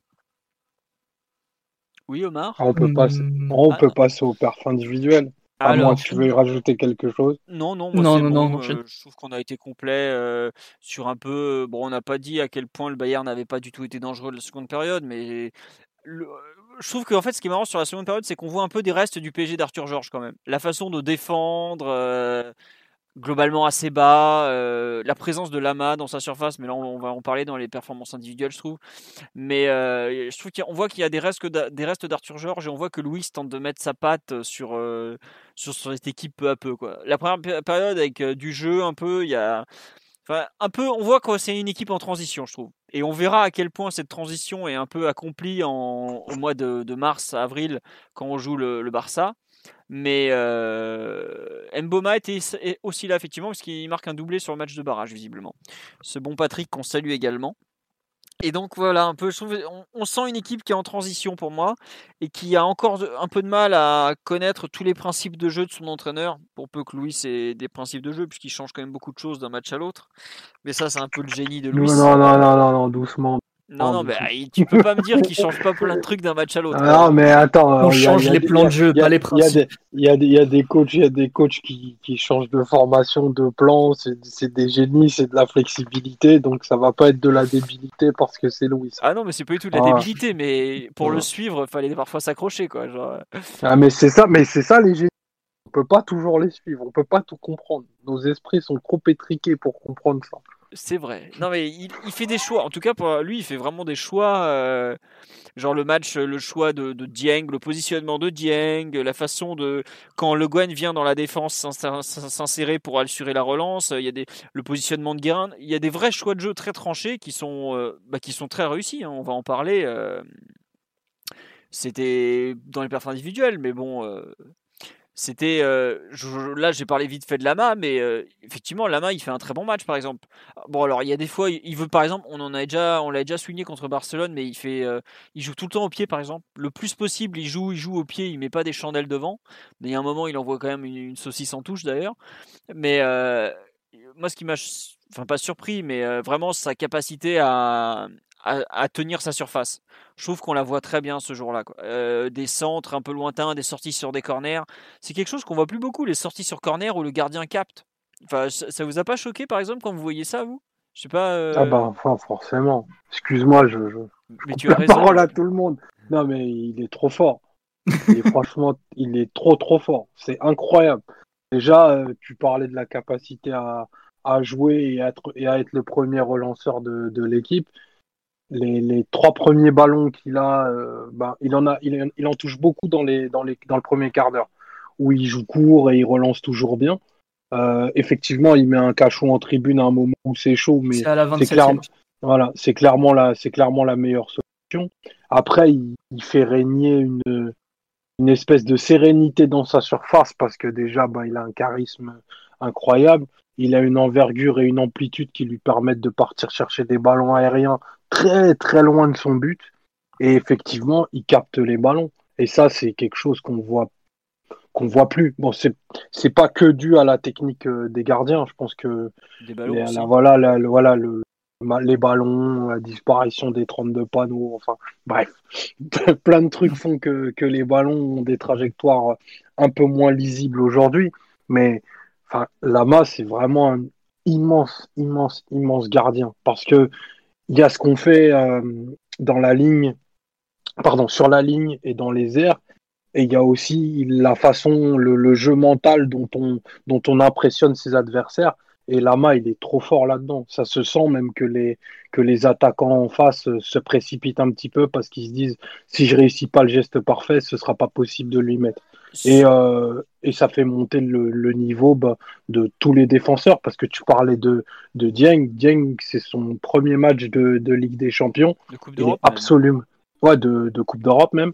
Euh, il est absolument pas euh, aspiré par, par l'enjeu. Il est, il est tout de suite au niveau de, de ses partenaires. Et je pense qu'avoir quelqu'un comme Lama derrière toi, bah, ça doit aider aussi fondamentalement à ça. Donc, je comprends qu'il soit très dur avec les, gardiens actuels, notamment ceux du PSG, qu'il a pas mal taillé. Et même moi, je trouvais qu'il était dur. Mais vu à quel point il était fort, je peux comprendre que son, que son niveau et ses standards d'exigence soient pas tout à fait les mêmes que les nôtres. Ouais, après, euh, je sais pas, euh, Greg ou Simon, si vous avez un peu euh, ressenti la même chose à Salama. Moi, je trouve qu'il y a un truc qui est ce que tu décris dans l'attaquant se précipite, c'est vite sec la première occasion là, au bout de 5 minutes. Où je trouve que là, on le ressent vraiment. Lama sort très vite parce qu'on voit qu'il a une très bonne gestion de sa surface. Et c'est pas que l'autre est surpris, bon, c'est pas un avant-centre hein, de mémoire, mais on voit qu'il n'est pas à l'aise en fait. Je trouve que, je trouve que autant la défense offre un vrai boulevard à l'attaquant, autant euh, Lama, euh, entre guillemets, euh, rétablit l'équilibre entre le, confort de, du joueur qui va frapper et, le, et, la, et, la, défense parisienne, en fait. Vous, vous, avez un peu ressenti ça, Simon Y, ou pas du tout? Ouais, si, parce qu'il sort très vite. Du coup, le temps que, que l'attaquant gère le ballon, qui est en train de rebondir, qui a rien, qui, qui puisse prendre sa décision de, comment tirer, bah, c'est vraiment très très court. Et Lama l'empêche vraiment de, de, bien choisir l'option qu'il veut et au final il envoie un espèce d'extérieur du pied avec la jambe euh, un peu en extension et ça passe pas super loin non plus. Mais, mais je pense que un autre gardien aurait pas euh, serait pas aussi bien sorti. Et, au final c'était une occasion pas si difficile que ça à mettre parce que on parle quand même d'un face à face plein axe avec le but ouvert au, au 20 mètres quoi. Oui oui, non, mais tu c'est ça. Greg, tu veux rajouter quelque chose sur euh, notre bon Bernard ou on passe à peut-être au match de Oumar Dieng? Allô? Sur, sur Lama, euh, j'étais très impressionné par son jeu au pied, moi. Ah Parce que, à part la première parade, il a pas grand chose à faire du match, ou en tout cas, il a pas des trucs très très difficiles à faire. Euh, ah, vu ses standards. Non, mais il y a un moment ah. extraordinaire. C'est en fin de match, quand il y a une énorme frappe d'un Allemand et il capte ça sans que ça bouge. Je sais pas, je trouve que c'est, en fait, c'est une image qu'on voit plus, c'est pour ça que c'est impressionnant, quoi. Ah, ça, ouais, mais à la limite, il était un peu connu pour ça, pour euh, que les frappes arrivent très fort, et s'il tentait que c'était euh, plus ou moins sur lui, il pouvait la retenir. Alors que son jeu au pied, la manière qu'il a de, crocheter les mecs qui viennent le presser, euh, de faire des relances de l'extérieur du pied, ça, c'est des trucs. Même aujourd'hui, c'est pas tout le monde qui est capable de faire ça. Aujourd'hui, on se dit, ouais, les gardiens jouent au pied, ils jouent au pied. ils relancent assez bien, mais c'est pas des trucs comme Lama Frey, par exemple, de de faire des dribbles de dégagement, de conduire le ballon euh, sur le côté ou, ou voir à l'extérieur de la surface. Euh, certains gardiens le font, pas tous. Et Lama, il le fait un peu avant tout le monde et c'est quand même, euh, c'est quand des prises de risque qui sont réelles, quoi. Et, et ça annonce un peu le niveau de confiance du gars. C'est-à-dire que l'équipe joue bien, tu domines au score en fin de première mi-temps, et lui, il n'y a rien qui bouge, il continue de, de, prendre tous les risques un peu possibles et imaginables. J'imagine que si elle lui a déjà joué des tours, j'ai une image qui me. Gary lui prend le ballon euh, pour marquer. Il y a, pas eu Gary, il y a eu à Sochaux aussi un drame. Euh, il y a eu... Ah, forcément, euh, ça c'est déjà arrivé plein de fois, j'imagine, mais, mais les jours où il est en réussite, il dégage une, une puissance, une toute puissance même qui est complètement impressionnante. Oui, Greg, tu veux rajouter quelque chose sur ce. non, non, mais c'est vrai, que Lama a toujours, a, toujours aimé un peu faire le show avec le pied. Et comme tu disais, bah, Dugarry à Bordeaux, ça, ça lui a joué des tours. Je crois que c'était d'aller à Sochaux, ça lui avait joué des tours aussi. Voilà, ça nous a coûté des défaites, mais évidemment, une erreur au pied d'un gardien, c'est toujours emmerdant, mais il nous en a rapporté tellement des points. Et puis, ça faisait aussi partie du personnage, c'est-à-dire il était, il était showman dans ses, dans ses sorties. Plus jamais on verra un gardien, même actuel, faire des sorties sur, sur des coups de pied arrêtés, corner, coup franc lointain et, et la capter des deux mains comme, comme il pouvait le faire. Quoi. C'était, euh, c'est pour moi, et euh, on était jeune à l'époque, c'est le seul mec qui m'aurait presque donné envie d'aller dans les cages. Donc euh, c'était, c'était, c'était, c'était un phénomène. C'est vrai que c'est un phénomène. Euh, et après, il a, on nous dit sans sa connerie au cannabis, donc son contrôle antidopage positif au cannabis, il gardait la cage de l'équipe de France 98. C'est probable. On nous dit facilement top 3 des, des meilleurs gardiens de l'époque. Ah oui, euh, oui, oui, sans problème. Hein. Là, euh, C'était avant sa blessure, là, ou pas? Oui, la blessure, elle est en 80, elle est au début de la saison 96-97 quand il arrête un penalty à Cannes, qu'il en était, je crois, et qui se fait le ménisque. Voilà, c'est ça, mais je sais plus, je crois qu'il en était à 600 minutes d'invisibilité, enfin un, record incroyable. Je sais plus qui l'avait battu euh, côté. Bah, c'est Sirigu qui l'avait battu au PSG de mémoire, ou un truc du genre. Mais en tout cas, ouais, non, il avait fait. Ou Trapp. Euh, ouais, c'est ça. C'est Sirigu ou Trapp? C'était le, record de Gaëtan Huard, je crois. Avant, euh, avant la mort. Enfin, je sais plus. Bref. Il y avait une histoire comme ça, mais en gros, il était au top de sa forme en, 80, en septembre 96 quand il se pète à la Boca en arrêtant un penalty. La Boca étant un quartier et le stade de, la Escane surtout. Euh, bon, sur Lama, je pense qu'on a à peu près tout dit pour l'instant. Enfin, on pourrait en parler pendant des heures, mais il y a quand même d'autres joueurs dont on doit parler. Moi, j'avoue que sur le match, celui qui me, qui me bluffe, c'est. Euh, comment dirais-je C'est c'est Oumar Dieng. On, en a un peu parlé avec euh, Omar il y a quelques secondes. Mais ce bon Oumar Dieng, il fait. Enfin, je sais pas, Simon, toi, tu... je suis même pas sûr que tu connaissais le nom du joueur avant de voir le match. Si, ça te dit quelque chose, Dieng? Non, non, ça me disait rien. Et ça me disait rien, je le connaissais pas, je l'avais jamais vu, mais il m'a traumatisé. Il est trop fort. Ah, et surtout, il a. Ça, je peux te le dire. Il a. en fait, il a une attitude qui, qui est effrayante. Je sais pas s'il a déjà souri dans sa vie, ce monsieur. Euh, j'espère quand même, mais la violence qu'il dégage, le niveau d'agressivité et d'intimidation qu'il renvoie, c'est enfin, c'est une sauvagerie, quoi. C'est incroyable. C'est incroyable l'intensité qu'il met. Et, pourtant, on parle de, de stade de foot qui était quand même un peu des arènes à l'époque, où globalement, euh, des mecs euh, qui savaient se bagarrer ou qui savaient mettre des coups, il y en avait. Mais lui, c'est au-delà de ça. C'est les gestes, c'est euh, c'est l'attitude, c'est la manière de, de toiser l'adversaire. on dirait un méchant dans un film de super-héros, quoi. C'est un peu ça. Ah mais non mais c'est ça, c'est très bien décrit. En fait, c'était ce qui est génial, c'est que il y a effectivement son placement qui est assez audacieux entre arrière droit et défenseur central. On ne sait pas trop trop où il joue, mais le nombre de duels qu'il va gagner, c'est dans le duel où il est incroyable parce que oh, il y en a, il en perd un peu en début de match parce qu'on voit qu'il n'est pas encore totalement rentré dans sa partie. Il se prend un petit point en début de match euh, qui a pas dû euh, l'aider à se calmer, je pense. Voilà, mais alors ensuite il est complètement sauvage euh, et dans le bon sens du terme, hein, pas du tout sauvage débile comme on peut le voir sur certaines rencontres, voilà. Mais ouais, c'est ça, il est, il est bien dans son match. On voit qu'il est très concentré. je pense que Omar a parlé du calme que, que lui apporte Lama, ou c'est toi, je sais plus, excusez-moi, je, je, confonds. Mais, non, c'était Omar. C'était Omar, ouais. Et lui, ça se voit vraiment en fait qu'il est qu'il a été bien conditionné mentalement et qu'il est complètement dans son match. Après, je suis pas loin de dire que c'est son meilleur match avec le PSG, mais globalement, ça n'a pas toujours été ce, niveau-là. Il était international espoir, mais euh, il n'a il a pas, pas franchi le cap du, du PSG totalement. Mais bon, euh, ça a été à cette époque-là, il fait un bon match. On nous dit, euh, Simon, ça te rappelle Serge Aurier. Mais ouais, dans le match de Dieng, il y a complètement du Serge Aurier pour le coup. Je sais pas ce que tu en penses. Ouais, si un peu, mais Serge Aurier, il avait un côté plus physiquement plus de buffle, alors que, Dieng, il est il, joue un peu, il joue pratiquement en marchant des fois, où il est là, il est tout, tout droit, euh, raide comme un piquet, en train d'attendre que les mecs viennent se fracasser sur lui en fait. C'est pas le côté euh, euh, félin ou, de buffle comme comme un Aurier ou, d'autres types de joueurs avec beaucoup de dynamisme. Lui, il est vraiment plus dans dans la violence pure que dans le que dans le que dans le dynamisme physique au niveau des courses et tout. Il y a des moments où vraiment il est tout droit, il marche et les mecs viennent se fracasser littéralement sur lui et, et lui globalement ça lui fait aucun effet, il bouge pas, on dirait, enfin on dirait un robot quoi. C'est incroyable. Omar ou Greg pour euh, commenter le, très grand match d'Oumar Dieng contre le Bayern pour compléter Simon qui, qui croit voir le, Terminator du côté droit là. Bah, ce qui est étonnant, c'est qu'Oumar Dieng, moi j'en avais globalement pas d'énormes souvenirs. Et comme tu disais, Philo, bah, je pense que c'est son meilleur match avec Paris, hein, parce que je sais pas combien de temps il est resté. Dieng, peut-être deux saisons. Ouais, pas euh, je saurais même pas te dire si on l'a revu en Coupe d'Europe, ne serait-ce que la saison d'après. Et donc, euh, mais c'est vrai qu'il fait un très bon match. Enfin, il est, il est dans son rôle, mais euh, ouais, il fait, un, il fait un vrai bon match.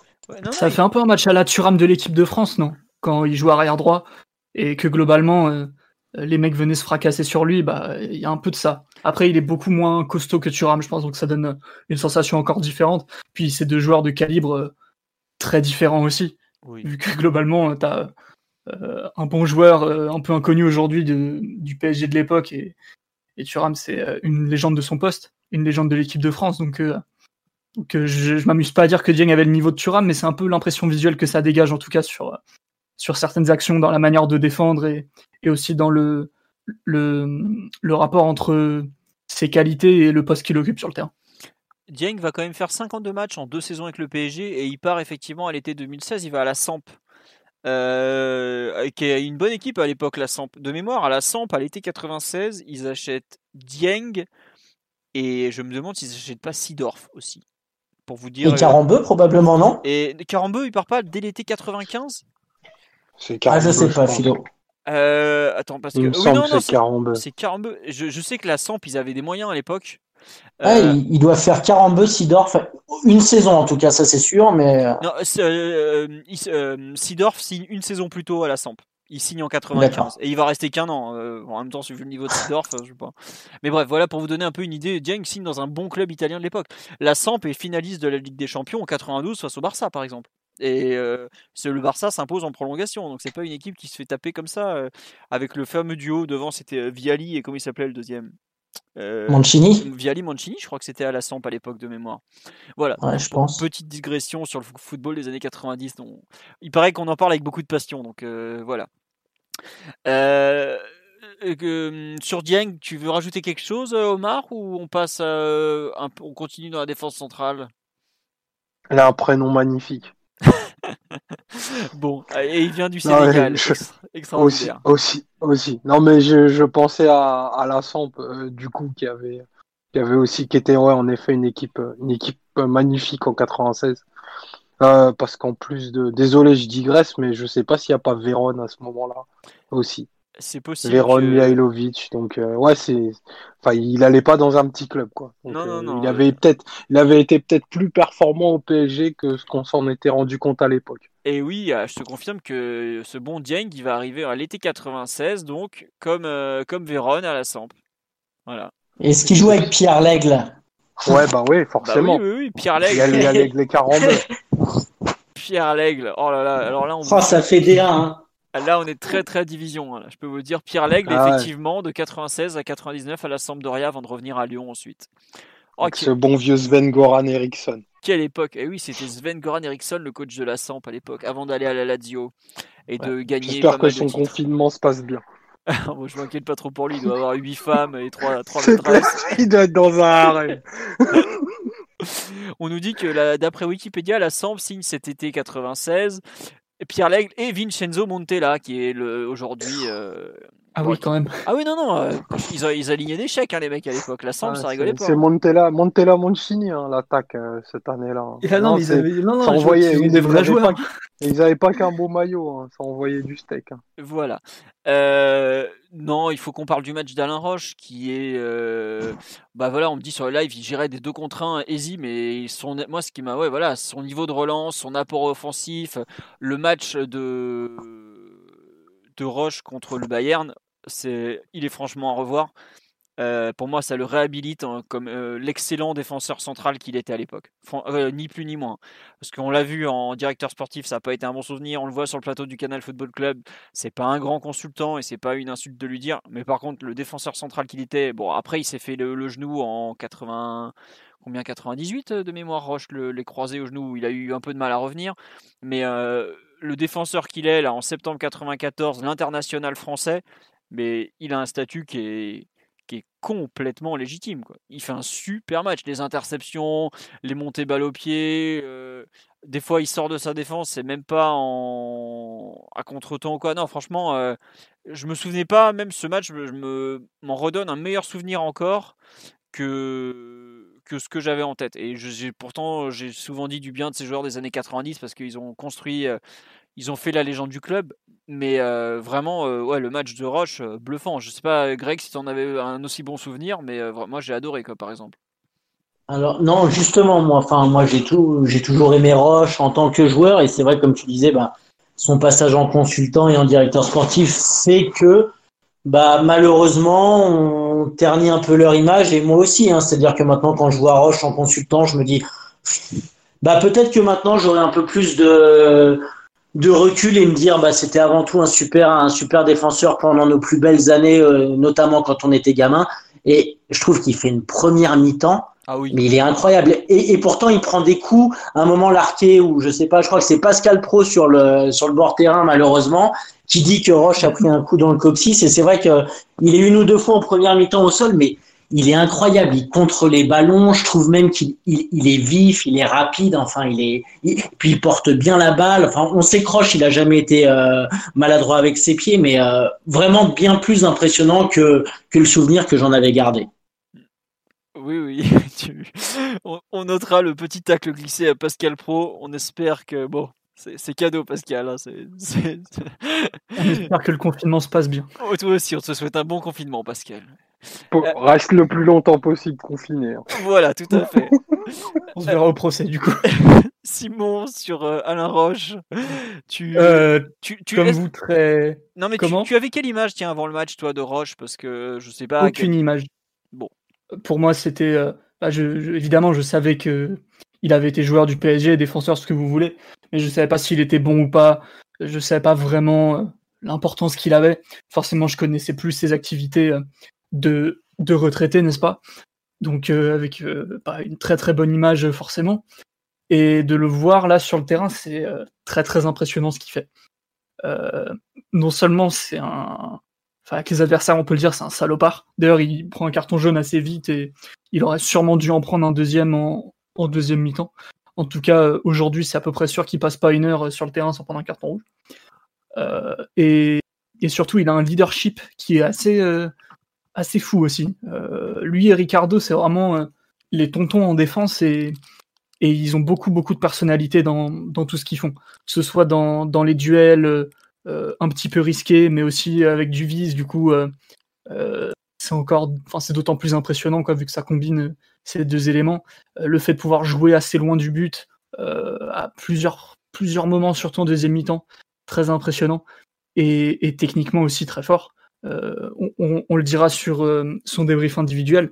Le Gwen était celui qui avait le plus d'importance et de responsabilité à la relance. Mais Rush, clairement, il est très fort balle au pied. à la 59e, il y a un ballon qui lui parvient un peu, de manière un peu nonchalante. Et lui, en une touche de balle, il casse deux lignes euh, par la passe et il trouve euh, Wea 30 mètres plus loin.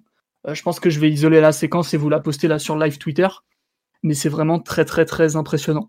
Et, oui, globalement, il passe pas loin du carton rouge, mais je pense que ça faisait aussi partie du jeu et partie de l'époque. Et, hormis un peu cette canalisation de la violence et de l'agressivité qui est pas toujours au point, il fait quand même un match de un match de taré, il faut le dire. Eh ben dis donc, bel hommage Simon. Euh, Omar, veux-tu rajouter quelque chose après euh, notre, euh, notre petit Simon qui devient amoureux d'un, joueur des années 90 ou presque? Non, mais ça, me fait plaisir qu'il découvre qu'on, qu'on jouait au foot avant Pep Guardiola. Non, je dis, ça, je dis pas ça pour Simon, mais c'est, juste un petit tacle comme ça, gratuit.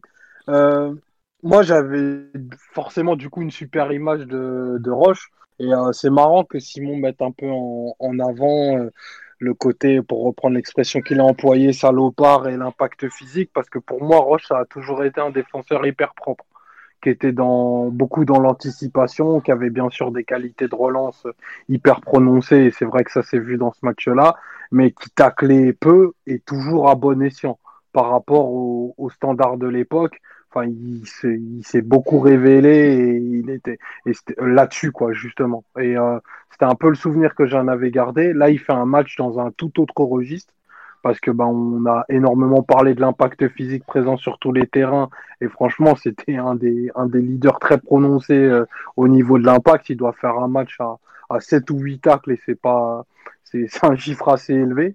Mais euh, voilà, comme tu, comme tu dis, et je suis vraiment très, très en ligne avec ça, en fait, ça fait du bien de revoir, euh, de revoir certains joueurs sur le terrain parce que ça te rend beaucoup plus. Euh, je sais pas, je ne saurais pas comment te le dire, mais tu te dis qu'en fait, les conneries qu'il a faites en étant directeur sportif, et, et voilà, je pense que c'est pas lui faire offense que de le dire que c'est pas sa meilleure période au PSG, ben, en fait, on lui a confié ce rôle-là parce que ça a été déjà des joueurs d'une époque du PSG immense et surtout qui ont eu un qui ont eu des performances mais de niveau euh, européen de très très haut niveau. Enfin là sur un sur un match comme celui-ci, je pense que assurément tu te dis bah c'est peut-être pas le meilleur défenseur d'Europe assurément parce que il y avait quelques tarés à cette époque-là mais euh, l'un des tout meilleurs français mais aisément quoi. Bah, enfin, c'est tout bête, mais dans le camp d'en face, il y a quand même Mataus et Elmer qui sont des types qui ont gagné des trophées euh, internationaux, Coupe du Monde, Euro, euh, Ballon d'Or pour Mataus. Il, enfin, il, il, il, leur, il a rien à leur envier, quoi. C'est aussi simple que ça, quoi. Et ça en dit long hein, quand t'as pas grand chose à envier à un mec de la qualité de Helmer ou de Mataus.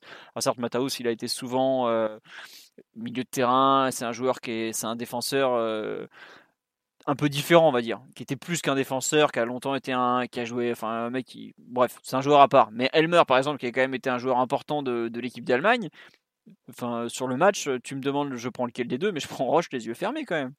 C'est pas c'est pas alors c'était pas forcément le meilleur match de Helmer et tout ça et puis il était face à Wea donc c'est pas alors que Roche est plutôt face à Witzek ou Scholl mais euh, c'est non ça, ça, en dit beaucoup de, de ce qu'a été de, de, qui a été Alain Roche plus exactement on me dit sur live c'était l'apogée de sa carrière cette année-là, c'est possible. Euh, je ne saurais pas juger quelle saison était la meilleure, mais en tout cas, c'était euh, ce qu'on voit des images de ce match, c'était un super, super, super défenseur central. Et on me demande sur live, est-ce que Ricardo Roche est supérieur à Thiago Silva ou Marquinhos?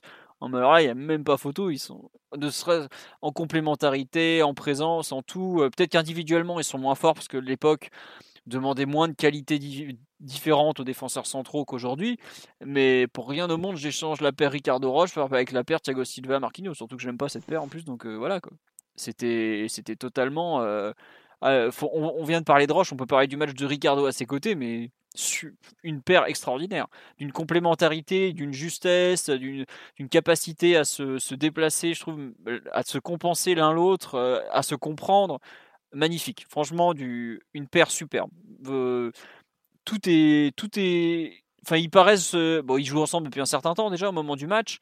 Ricardo, à mon avis, a facile 32, 33, euh, voire plus, parce qu'il est quand même sur la fin. On le voit euh, sur certaines actions, il, il est plus aussi euh, vif qu'il a. Bon, ça n'a jamais été non plus un joueur particulièrement rapide, mais on voit que c'est, il est plus proche de la fin que du début. Et je trouve qu'il y a une complémentarité, une capacité justement à compenser les erreurs et les manques de l'un et de l'autre qui est, qui est super. Vraiment, pour moi, la vraie définition d'une belle charnière de, de haut niveau le premier podcast de rétrospection, rétrospective historique, pardon, c'était, euh, on avait parlé de DU Pierre Fanfan. Bah, vous voyez, euh, vous prenez le meilleur de DU Pierre Fanfan, vous le montez encore en 2-3 grands, vous arrivez à peu près à ce que sont euh, Ricardo et Roche à cette époque-là. Vraiment superbe. Je ne peux pas dire plus que, que ça, ou je, enfin, je sais pas, vous l'exprimerez peut-être probablement mieux que moi, les autres, mais vraiment superbe, superbe, super. Et on parle effectivement de leur efficacité offensive sur coup de pied arrêté. En plus de ça, effectivement, Simon, tu veux rajouter quelque chose? Ah, Il avait 29 ans, Ricardo, tu me, tu me dis, Greg, à cette époque-là? Non, il avait plus que ça, c'est pas possible. Ou Simon, il avait 29. Eh ben, pour moi, il faisait plus que ça. Mais euh, bon, après, il a commencé tôt, mais c'est vrai que je voyais, euh, je voyais plus, plus vieux. Bah écoutez, je suis bien content de m'être trompé, mais effectivement, quel joueur superbe. tu veux, Simon, sur cette perte, on a pensé quoi? Euh, La perte très bonne. Après, Ricardo, j'ai trouvé qu'il faisait un match pas mauvais, mais un peu plus discret, on va dire. Qui crevait un peu moins l'écran. Donc moi qui connais pas bien sa carrière tout, à son niveau un petit peu, parce que je sais que beaucoup le mettent comme meilleur central de l'histoire du PSG pratiquement. c'est un joueur que, que j'ai pas encore totalement cerné, donc je vais plutôt m'abstenir de dire des bêtises. Mais après oui, il fait un, bon match. Ça se voit que c'est pas n'importe qui mais c'est pas celui qui m'a forcément le plus impressionné sur ce soir-là. Surtout qu'il il joue pas contre le Barça que j'avais déjà vu. Oui, non, non, c'est sûr qu'il fait un match. Euh, le, Bayern est très handicapé en attaque, mais je trouve que la, complémentarité de la charnière, apparaît quand même euh, déjà euh, pas mal. Greg, sur Ricardo, tu, veux nous parler de cet extraordinaire Brésilien peut-être? Ah oui, bah, bah, comme je te disais, pour moi, c'est le meilleur défenseur que j'ai vu. Mais je rejoins Simon euh, sur le match, j'ai trouvé Roche meilleur. Et après, on parle toujours de souvenirs d'il y a 25 ans. Je trouve que Ricardo va peu au charbon, au contact sur ce match-là. Et j'avais le sentiment quand j'étais plus jeune que c'était quelqu'un qui aimait, qui aimait y aller. Là, je trouve qu'il est même plutôt en retrait. Il fait un très bon match, hein, mais je trouve que Roche est beaucoup plus impressionnant alors que j'avais des souvenirs euh, bien différents. Bah, comme quoi, tu vois, c'est un coup l'un, un coup l'autre. Omar, sur, euh, est-ce que tu veux compléter sur Ricardo ou tu veux passer au match de Cobos euh, direct? Ah, Écoute, on va passer au match de Cobos. Euh, voilà, Ricardo a, été, a été très bon comme vous l'avez décrit. Effectivement, c'est, une peut-être, peut-être la meilleure charnière en termes de, de complémentarité qu'on, ait jamais eu. Euh, Cobos, bah, j'en parlais beaucoup avec, avec Simon. Je trouve qui fait un match euh, d'un super niveau défensif. Implication au top dans son, dans son couloir. Euh, même si c'est pas un match où il est face à un attaquant qui est hyper percutant, qui va lui proposer des duels, c'est l'exact opposé de ce qu'était Ginola de l'autre côté, euh, le, dénommé Vitsek.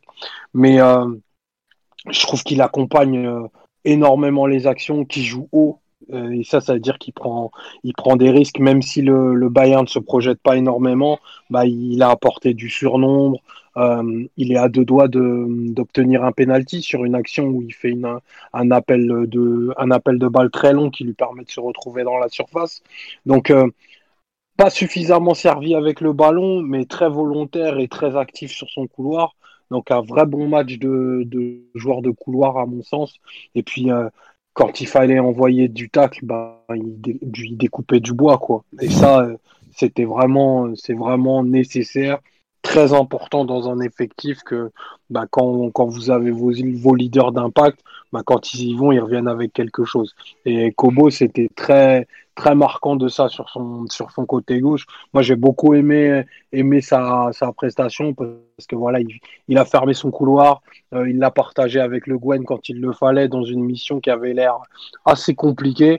Mais euh, dans le ton du match de la première à la dernière minute, et ça, c'est pas donné à tout le monde. Tout à fait. Non, mais c'est vrai que Kobos, c'est un joueur, c'est un peu le. Comment dirais-je Pas le parent pauvre de cette équipe brillante, mais pas loin quand même. Et lui aussi, je trouve, comme Dieng, fait vraiment un très très bon match en fait. Je... Ça fait partie des, bonnes surprises en revoyant le match de, de la rencontre. À savoir un, bah, je trouve qu'en fait, il fait un vrai match de latéral à la fois d'époque, à savoir défensivement, beaucoup d'impact, mais moderne, à savoir une vraie présence dans le couloir malgré tout. On voit à un moment, il combine bien avec Ginola, avec Le Guen. Il a un apport dans, la moitié de terrain adverse, quoi. Alors que c'est quand même.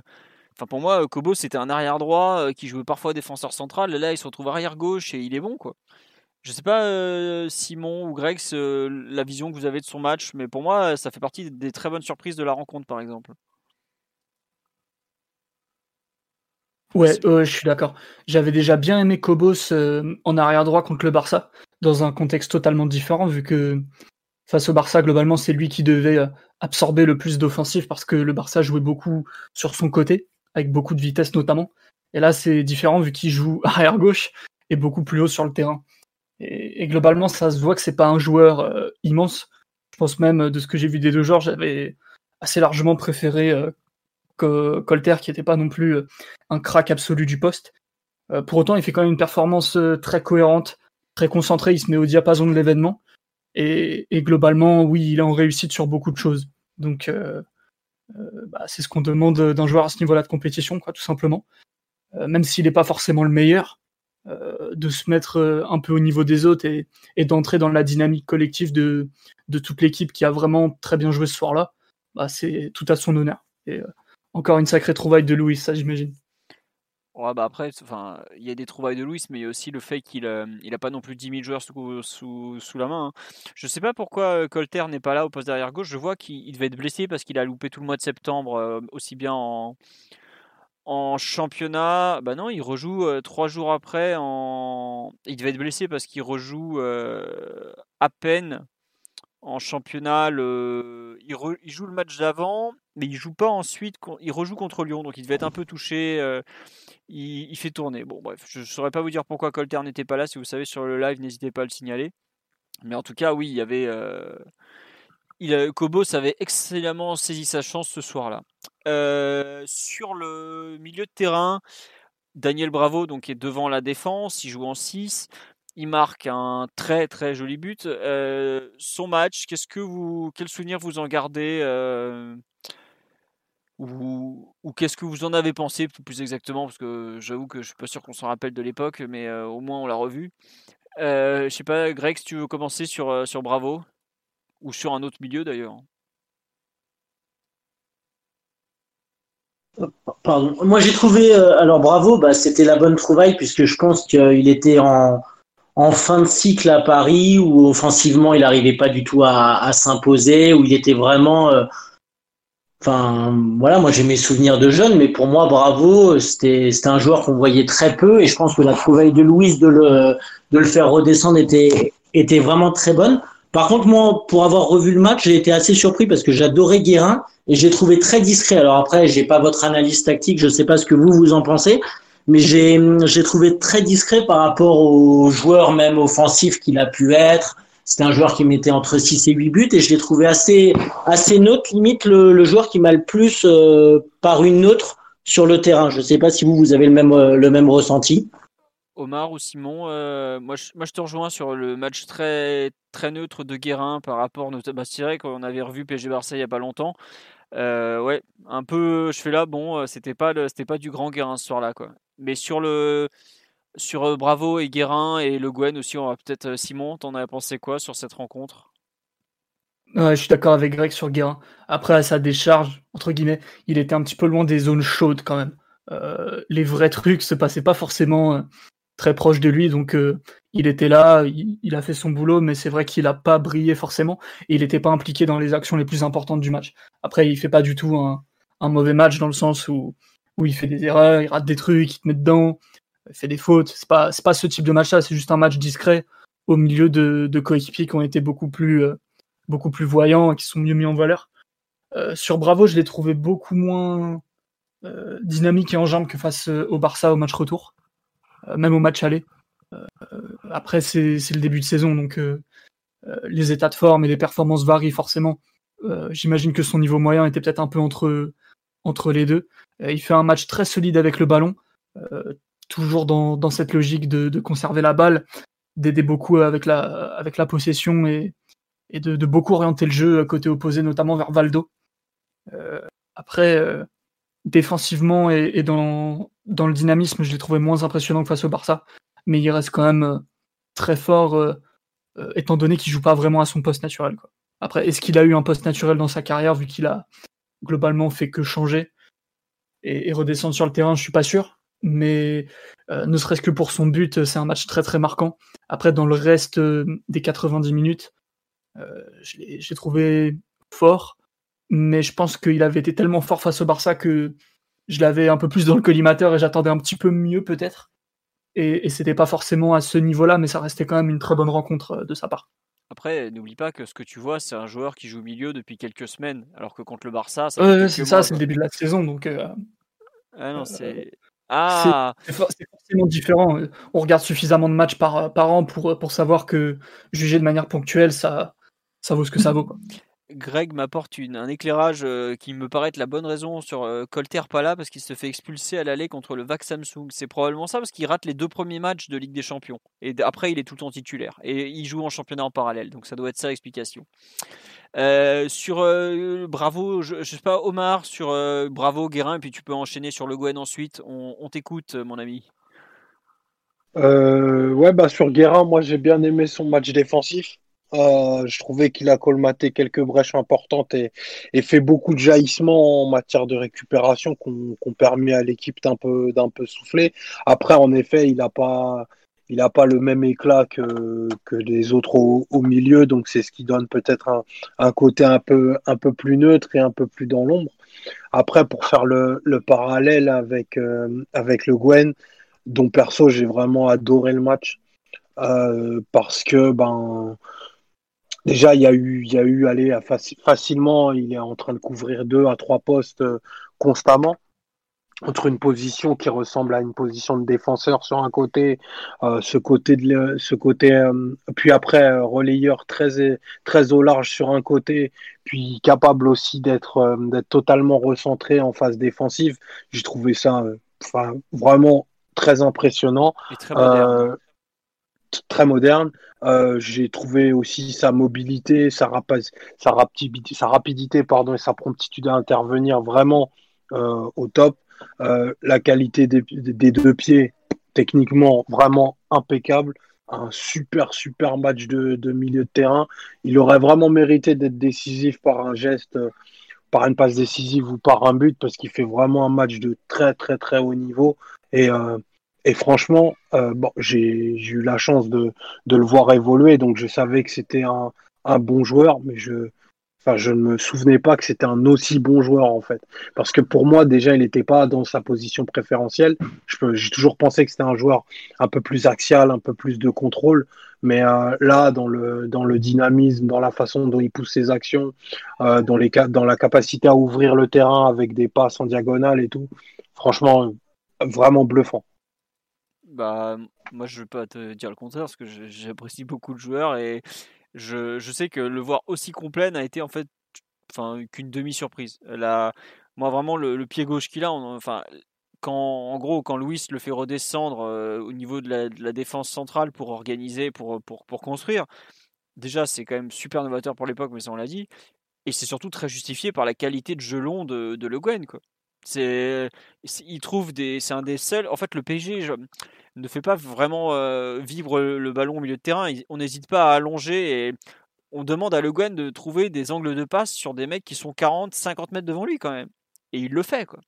C'est ça qui est le plus fou, c'est qu'il le fait quoi. Il trouve des, il va trouver Ginola, il va trouver Wea, euh, Wea moins souvent, mais le nombre de fois où il trouve Ginola dans des postures compliquées, aussi bien pour lui que pour Ginola, c'est impressionnant. Il fait un exercice de relance, je trouve, sur la première mi-temps, qui est vraiment impressionnant. La deuxième, euh, c'est un peu un autre joueur, c'est un peu différent, je trouve. Mais euh, vraiment, la, mi-temps qu'il fait avec le ballon pour un relayeur, enfin, vraiment la définition d'un milieu complet qui n'hésitait pas à aller défendre, euh, bah, avoir un vrai rôle défensif. Ouais, une performance très complète. Que le mot qui, me revient, qui me vient à l'esprit vraiment, c'est complet. Quoi. Euh, Omar t'en a parlé, il joue trois postes, mais il arrive à peser et en très bien sur trois postes différents dans un dispositif tactique euh, un peu parfois pas très simple à lire, et rien que ça, je trouve c'est fort. Quoi. Je, ne sais pas, Simon, toi, ce que tu en as pensé avec un, un œil plus moderne et une connaissance du joueur probablement moindre euh, que nous, mais. Ça, c'est sûr. Encore une fois, très content de son match. C'était déjà le cas face à Barcelone, où encore une fois, c'est un peu un joueur système en fait. Dès qu'il y a des missions un petit peu spécifiques à faire sur le terrain, que ce soit en termes de relance ou, ou pour équilibrer un peu le système, j'ai l'impression que c'est souvent lui qui s'y colle et, qu'il a vraiment les qualités pour, que ce soit dans la lecture du jeu et aussi, technique. Euh, c'est vrai que cette espèce de, poste de, de relayeur relanceur bizarre, un peu à la, un peu à la Tony Kroos, j'ai envie de dire, parce que c'est un peu ce principe-là, peut-être même encore plus bas sur le terrain. Euh, c'est pas quelque chose que tu vois beaucoup encore aujourd'hui, donc euh, donc non, c'est vraiment j'ai l'impression que c'était un joueur très très intelligent et que du coup c'était normal qu'un coach avec des idées euh, euh, un peu originales comme Louis compte énormément sur lui pour, euh, pour appliquer ses plans de jeu en fait. Très bien. non mais je, je suis pas sûr que Greg veuille rajouter quelque chose, mais en tout cas je veux bien qu'il nous, nous parle un peu du match de ce bon Candido Filio Valdo qui était lui un peu milieu offensif, meneur de jeu ce soir-là. Valdo, c'est aussi, euh, bah, on va se parler un peu de la jeunesse, mais c'est un joueur qu'on a tous adoré. Techniquement, il est d'une finesse incroyable. Je trouve qu'il fait pas un match euh, exceptionnel. On a vu du Valdo euh, plus brillant, mais ne serait-ce que la qualité de ses coups de pied arrêtés. Bah, les deux buts viennent de viennent de corner. si je dis pas de bêtises, c'est lui qui c'est lui qui les tire. Il est d'une propreté et puis non vraiment j'ai été fan après sur, sur ce match-là. Peut-être que la dernière saison de Valdo est, à mon sens la plus. C'est sa dernière saison. C'est la plus compliquée, comme celle comme celle de Ricardo. Où on sent peut-être qu'il y a le poids, il y a le poids des âges, il y a le il y a le poids de tout ça, mais il est quand même toujours hyper juste. Il est propre. Il, il permet à ce qu'on soit toujours dangereux sur les coups de pied arrêtés. Et puis euh, et puis il est intelligent. Enfin c'est c'est un c'est un vrai beau joueur de foot. Et Valdo c'était c'était un super joueur. Très bien. Euh, Omar ou Simon, vous voulez rajouter quelque chose euh, à ce, ce bel hommage à, ce bon Valdo? J'ai adoré son match, moi. Ouais, à ce point-là? Euh, ouais, vraiment, parce que forcément, j'avais pas beaucoup, beaucoup d'images de lui auparavant. J'avais vu les deux matchs contre le Barça où il était bon, mais dans un style un peu différent quand même. Et là, face au Bayern, j'ai vu un joueur avec une palette plus large. C'est-à-dire que c'était pas seulement un, meneur relayeur capable de, beaucoup organiser, de jouer très juste. Là, j'ai vu un joueur qui avait quand même beaucoup plus de volume de course, qui se déplaçait beaucoup sans ballon, euh, capable de, beaucoup de dribbles aussi. Euh, pas forcément des dribbles à la Ginola en percussion pour, euh, pour créer des, des, occasions, mais quand même des, des vrais dribbles où, où, il fait des différences en vivacité.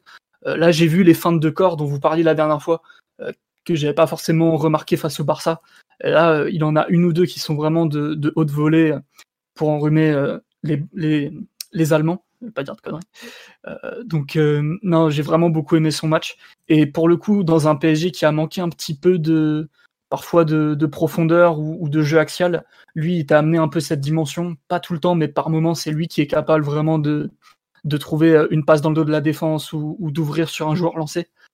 Euh, alors que les autres joueurs, quand bien même ils étaient tous plutôt très techniques, euh, notamment Le Gwen, Roche et, les autres, ils jouaient quand même beaucoup dans les pieds. Et lui, Valdo, tu sens qu'il a quand même l'âme du numéro 10 pour le coup, du mec qui, qui va bien détecter les espaces et, jouer dans l'espace et pas seulement dans les pieds. Et, je l'ai trouvé super précieux de ce point de vue-là, en plus de, de toutes les fautes qu'il peut gratter, de, des coups de pied arrêtés qui sont vraiment très bien tirés. Donc euh, non, j'ai vraiment adoré son match. Eh bien, nous, savons, nous sommes heureux de te savoir aussi conquis, Simon. Omar euh, se régale en silence. Tu n'as pas été... Euh, justement, Omar, sur euh, le match de Valdo, tu veux passer direct à Ginola euh, Un petit mot sur, sur Valdo. Moi, j'ai, je, sais que Greg est un, est un grand fan, donc forcément, il est un peu dur avec lui, parce que moi, j'ai aussi trouvé qu'il ait fait un match euh, exceptionnel. à plusieurs registres, on a, on a beaucoup parlé de son intelligence de jeu la semaine dernière. Euh, moi, c'est sa faculté en fait à dicter le tempo du match qui, que je trouve absolument prodigieuse. Parce que ben il temporise quand il faut temporiser, il verticalise quand il faut verticaliser c'est ce qui apparaît le plus simple sur un terrain de foot, mais c'est sacrément, sacrément compliqué et ça dit, ça dit beaucoup en fait de son, de son intelligence, sa connaissance de, de ses, de ses coéquipiers et de sa maîtrise en fait tout simplement. Donc, euh, il a gagné un nombre, un nombre de ballons incalculable, il en a bonifié un certain nombre. Enfin, la qualité technique, mais d'une propreté euh, exceptionnelle. Tout est fait euh, dans, dans, la, dans un but d'efficacité. Il n'y a rien pour pour lui. Donc c'est un joueur éminemment collectif et franchement un, artiste euh, incroyable. Donc euh, c'est peut-être c'est peut-être pas le match qu'on retiendra le plus pour euh, Valdo parce qu'il a eu des, accomplissements encore plus grands avec avec le maillot du PSG, mais un match mais prodigieux, prodigieux. Très bien, écoute, je n'en dirai pas plus. Euh, non, pour, euh, on va passer à la ligne d'attaque puisque bon, euh, les remplaçants, ils n'ont pas un gros rôle, ils rentrent tardivement et tout. Donc devant, on retrouve le duo infernal, Ginola Wea, Ginola qui est plutôt ailier gauche, Wea qui est avance, entre l'avant-centre et le joueur qui prend le, le, half space droit, on dirait ça comme ça aujourd'hui. C'est vraiment aux deux, ils ont un peu la, ils occupent la largeur du terrain. Ginola va plus sur le côté que Wea malgré tout. Il fait une première mi-temps que j'adore, euh, beaucoup de provocations. Il reste dans le match malgré un nombre de coups reçus euh, tout à fait bluffant, j'ai envie de dire, malheureusement. Euh, il est moins brillant que lors des matchs contre le Real Madrid, Barcelone, mais je trouve que franchement, la capacité qu'il avait à, gagner des duels était incroyable. Le nombre de duels qu'il gagne encore, et puis il y va à chaque fois, il va provoquer, il, il comment dire, il fait, il fait mal à l'adversaire en fait, tout simplement quoi. Il a une capacité à faire mal que je trouve, euh, que je trouve bluffante. Oui Maxou, tu veux compléter parce qu'on reçoit Max en plein milieu du podcast euh, qui est venu nous dire bonjour sur le match de Ginola. Tu as un avis peut-être Max? Bon, bah Max est déjà reparti, donc c'est comme ça, c'est superbe. Un échec monumental une nouvelle fois. Max, il est de retour, il est de retour. Max, sur le match de Ginola, tu veux rajouter quelque chose? Tu as Évite-nous un bit, s'il te plaît. Allez. Non, vous ah. m'entendez? Oui, vaguement. Ah, vous m'entendez? Oui. Ah, merde. ah ok, d'accord. Euh, non, non, non, non, non. Alors, effectivement, euh, parce que c'était déjà c'était un match très agréable à suivre. Euh, mais je pense que vous avez largement fait le tour. Juste pour le match de Ginola, moi j'étais surtout venu pour l'hommage à Mr. George, mais le match de Ginola, moi j'ai beaucoup aimé surtout dans la complémentarité et surtout dans ce qu'il a pu offrir, notamment par rapport à son, sa capacité à dézonner, à se retrouver côté gauche. En début de match, on voit qu'il a permuté avec, euh, avec Valdo. Euh, je ne sais pas si c'était choisi ou pas, mais euh, À un moment, on a retrouvé Valdo à gauche et, Ginola à droite. Sinon, euh, Ginola très bon dans sa, dans sa capacité de dribble, euh, sa capacité à encaisser les coups. Il provoque, alors je sais plus comment s'appelle l'allemand, mais il provoque un carton dès la cinquième minute. Euh, qui je pense le met d'ailleurs bien dans le, le met bien dans le match et met en difficulté le, la défense allemande. Et cet Allemand d'ailleurs doit prendre un, peut-être un rouge en deuxième mi-temps euh, sur un tirage de maillot. Enfin, euh, comme vous l'avez vous l'avez bien souligné, c'était c'était pas un match de boucher, mais c'était un match physique avec avec énormément d'engagement. Mais c'est vrai que Ginola, cette cette aisance technique et puis physiquement, moi, on me l'a souvent, on me l'a toujours présenté comme un joueur très presque fluet et euh, en difficulté dans l'engagement. Ah, mais j'ai trouvé que c'était un joueur qui se donnait énormément. Peut-être pas dans son volume de course, euh, mais en tout cas, il n'hésitait pas à aller au duel, il n'hésitait pas à se relever après, après avoir pris taquet sur taquet. Et euh, le seul bémol dans son de la deuxième, mais qui est lié forcément à la tactique du PSG, où on a vu un joueur qui s'enferme un peu trop dans les dribbles. Euh, parfois, ce qu'on peut reprocher à certains, certains dribbleurs de perdre un peu des solutions euh, et d'être. Euh, mais il avait constamment un, un double marquage, voire un triple marquage en deuxième mi-temps. Mais c'est vrai qu'un PSG qui était tellement bas, lui qui se retrouvait en, duo d'attaque avec Wea, il a un peu souffert en deuxième mi-temps de, cette, de ce côté isolé dans la moitié de terrain du Bayern. Mais joueur joueur à technique incroyable. Franchement, je savais, et, je suis un peu comme Simon, je suis de la même génération, donc on m'a souvent parlé de Ginola, je connais la carrière de Ginola, mais je n'avais pas autant vu euh, Ginola, et je trouve que, je sais pas si c'est le match qui lui rend forcément hommage, mais il est, il est délicieux. On voit ses qualités en tout cas. On voit très très bien les qualités de l'immense David Ginola. Euh, Simon, sur lui, tu veux rajouter quelque chose euh, il y a quelque chose Non, je suis, je suis d'accord avec euh, beaucoup de choses que, que Max a dites. Euh, Ginola, euh, si on devait faire une comparaison un peu bancale, je trouve qu'il y, y, a un peu du Gareth Bale chez lui en fait. Bon, on m'avait vendu un joueur très soyeux, mais en fait, non, pas du tout. Enfin, pas du tout. Dans la technique, si, parce qu'il a une technique hors du commun, mais, mais dans la puissance qu'il a dans les appuis, parfois même la vitesse. Il n'y a pas une vitesse euh, du niveau de, Gareth Bale ou, des, des, ailiers qui sont connus pour ça euh, pratiquement uniquement. Euh, c'est un joueur encore un peu différent, mais, mais justement dans, dans, cette capacité à être un ailier très athlétique, très, très de cette époque en fait. je pense a certaines saisons, un joueur comme Robert Pires était un petit peu dans ce registre aussi, en, moins brillant évidemment. Donc c'est ça qui m'a le plus impressionné en fait. Après, il est moins en réussite que face au Barça, où là, il les, il humilie totalement. Mais il faut pas oublier que le Barça, euh, ils sont un peu moins euh, affreux que les joueurs du Bayern. Donc euh, déjà, le traitement réservé était un petit peu plus light, même si c'était quand même chargé si on remet dans le contexte actuel. Et, forcément aussi, face au Barça, le niveau était tout autre et l'équipe jouait quand même mieux face au Barça aussi globalement. Donc c'est quand même des choses à, à, prendre en compte. Sauf que euh, après, ouais, sur ce match-là, Ginola, le seul truc qu'on peut lui reprocher, s'il si y a quelque chose à lui reprocher, c'est qu'il crée pas beaucoup d'occasions pour l'équipe. Et il se retrouve pas forcément dans des positions de euh, d'attaquer le dernier défenseur ou de se retrouver dans des face-à-face. Mais ça, c'est pas que de sa faute, c'est tout un contexte à prendre. C'est la manière dont Bayern a défendu, c'est la manière dont on a attaqué. Euh, il y a peut-être certaines transitions en deuxième mi-temps où il est pas impeccable, impeccable, mais globalement, ça reste un match vraiment, vraiment de haut niveau. Et, et, lui, pour le coup, euh, quand il rentrait chez lui le soir, il devait avoir mal un peu partout, je pense. Ouais. Mais après, il fait, comme tu dis, il devait avoir mal, mais il fait mal. Et c'est vrai que sur la, liaison avec Wea, notamment, parce que Ginola a quand même souvent servi Wea, c'est pas le match où on, comprend très bien la répartition des rôles et je trouve qu'elle elle est très claire. À Ginola, plus la provocation, euh, le dribble et Wea à la surface mais il, vraiment peut-être la conclusion plutôt. même si Wea était capable de faire les deux et Ginola aussi. Mais ce qui, ce qui en, comment dire, ce qui gêne, je pense, le nombre, la création d'occasions de but que tu, que tu lui, que tu lui reproches, et c'est vrai, c'est qu'il n'est pas, il pas totalement accordé avec Wea, je trouve, sur ce match. Il y a des fois, il y a un moment, notamment, je crois, c'est il centre, il, centre trop long pour personne, ou il centre en seconde période juste devant la ligne de but.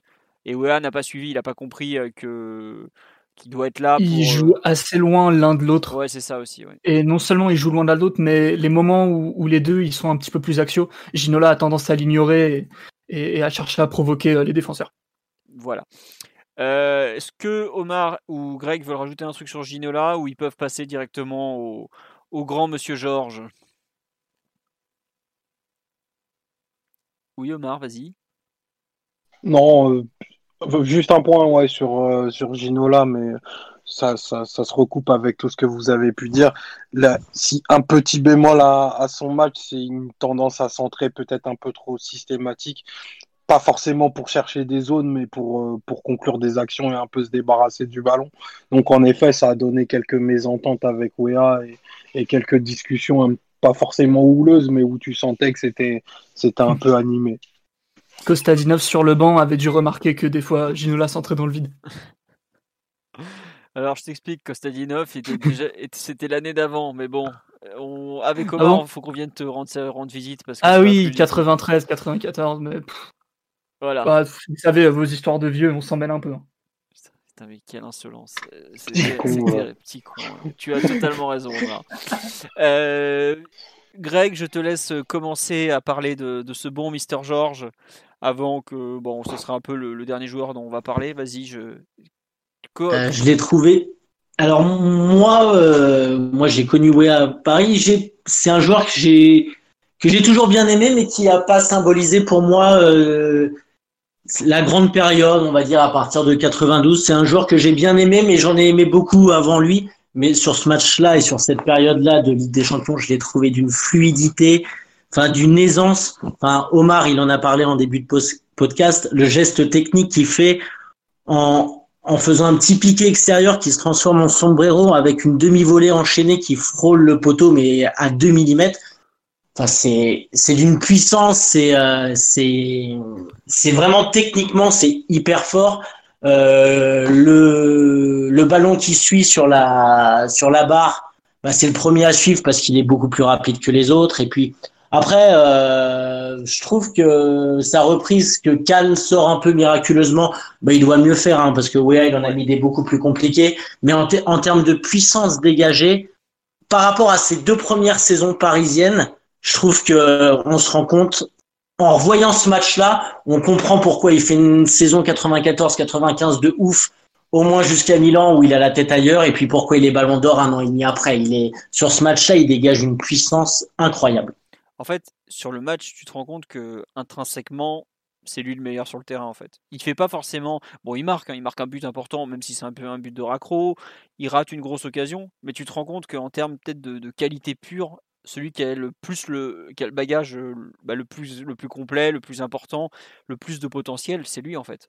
Et pourtant, on a dit tout le bien qu'on pensait de Ginola, on a dit le Roche, Ricardo qu'on fait un super match, enfin surtout Roche, Lama dans les buts. Mais c'est là où tu te rends compte que Georges Weah euh, est franchement un, attaquant de, dimension euh, européenne et même mondiale, quoi. Parce que contre, il joue contre le Bayern, il joue contre Elmer justement, et il y a des moments, enfin Elmer, j'ai vérifié, c'est quand même 70 sélections en équipe d'Allemagne, dans une équipe qui a gagné, enfin il n'était pas à la Coupe du Monde 90 juste après, mais euh, voilà, c'est un gros joueur. Et Wea, après avoir déjà fracassé le Barça, enfin il va fracasser le Barça quelques mois plus tard, euh, là il, il fait déjà très très mal au Bayern. Le match retour, ce qu'il leur fait, c'est, c'est dans la légende. Et c'est là où on se rend compte en fait que bah, c'était vraiment le, le, top européen. quoi. C'est le top européen en termes d'avant-centre à l'époque. Quoi. Alors en championnat, ce n'est pas toujours le cas, mais euh, en Ligue des Champions, c'est c'est un très très grand joueur qu'on voit, un très très très grand joueur et euh, il y a effectivement cette action à la demi-heure de jeu à peu près là, c'est bah, la première vraie occasion parisienne, mais il y a plusieurs prises de balles, il y a la façon dont il conduit le ballon, sa vitesse balle au pied, ses enchaînements de contrôle orienté. On a beaucoup parlé de Wea, de, sa puissance, mais je trouve que c'est c'est même pas rendre hommage à l'incroyable technique qu'il avait. la technique en mouvement qu'il a, elle, était, elle est folle. Elle est complètement folle. Pour, elle enfin, je trouve qu'il a 10 ans, des, 10 ans, euh, comment dire, 10 ans d'avance sur l'époque. Enfin, je sais pas, Omar, si mais tu Oui, Greg, oui, vas-y, finis.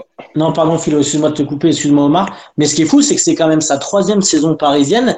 Et si on se souvient, ces deux premières saisons sont bonnes, mais sont pas ouf, j'ai envie de dire. Et là, sur ce match-là, on voit un Wea complètement différent. Enfin, moi, c'est moi, c'est ce qu'il en est ressorti, en tout cas. Enfin, des souvenirs que j'en avais, je l'ai trouvé incroyable. Ouais, je trouve qu'il y a, ouais, il y a un, pas en avant, un pas vraiment une. Euh, ça, y est, là, c'est, il rentre dans une, dans la meilleure période de sa carrière, qui va pas durer extraordinairement longtemps, parce qu'au Milan AC, je trouve qu'il va manquer de régularité, de divers trucs. Mais ouais, on sent que le joueur a, passé un, un, cap, quoi. Je sais pas, Omar, ce que t'en penses, euh, toi qui qui est un, grand fan. Ouais, qui est un, amoureux transi du, un amoureux transi du joueur. Après, pour euh, juste un truc par rapport à la régularité, Wea, ça a jamais été un joueur hyper régulier. C'est pas le mec qui va, euh, qui va lever les foules tous les samedis. Par contre, ce que ce qu'on pourra jamais lui enlever le fil de sa carrière, c'est que les soirs où ça comptait, ben il était toujours là. Et je m'ai mis, je mis, je mets à part le match de Milan, qui s'est déroulé dans le contexte qu'on connaît et, et, c'est pas la peine d'en faire trop là-dessus. Mais pour en revenir à ce match contre le, Bayern, en fait, euh, tout à l'heure, moi je parlais en fait d'une symphonie, mais en fait, si on isole son match et qu'on regarde juste ses premières touches, la façon dont il contrôle le ballon, ça c'est exceptionnel. Franchement, c'est exceptionnel. Il y a toutes les surfaces de pied qui sont utilisées. Euh, c'est toujours pour éliminer, toujours pour aller de l'avant. Euh, on parle beaucoup de sa puissance parce que, bien entendu, euh, c'est un joueur qui a une vélocité et une dimension physique. Des fois, il fait passer les défenseurs pour des enfants. Et oui, c'est aussi, dans sa palette. Mais en fait, c'est rien à côté de son niveau d'inspiration technique. Et c'est pas un jeu. Il y a des joueurs qui dribblent pour eux, en fait. Ils ont besoin de ça pour rentrer dans leur match, ceci, cela. Mais en fait, tout ce que fait Ouya, c'est à l'hôtel de l'efficacité. C'est vraiment pour faire mal, pour faire la décision. Et, je trouve que c'est particulièrement marquant bah, en première mi-temps où c'est un festival, il doit faire ça cinq ou six fois de six, cinq ou six fois de suite, pardon, avec en point d'orgue l'action que je parlais autour de la de la 30e.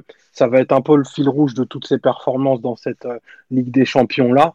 Mais euh, enfin, il y a, pour, en, pour en revenir un petit peu à 2020, on a beaucoup des débats sur, euh, sur les avant-centres et tout qui sont au PSG, euh, sur Cavani, sur Icardi, sur, sur plein d'autres, qui sont des, des attaquants formidables hein, pour la plupart.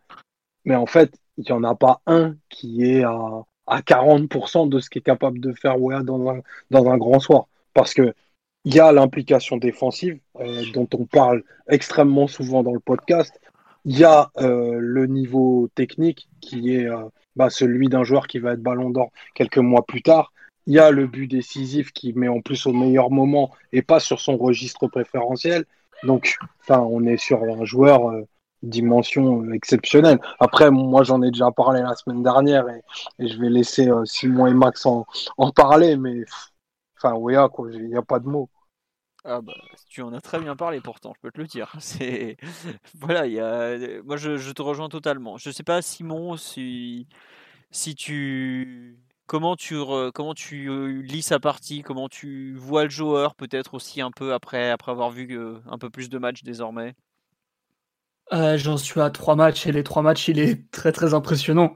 Je vais pas vous vous démentir je serais peut-être un petit peu plus réservé qu'Omar sur la partie défensive où globalement lui et, Ginola sont un petit peu exemptés quand même. Ils font pas grand chose, mais euh, c'est pas comme si l'équipe en avait besoin. Ils se débrouillent très bien à 7 ou 8 pour défendre, avec Valdo qui pouvait coulisser un petit peu pour renforcer le milieu de terrain.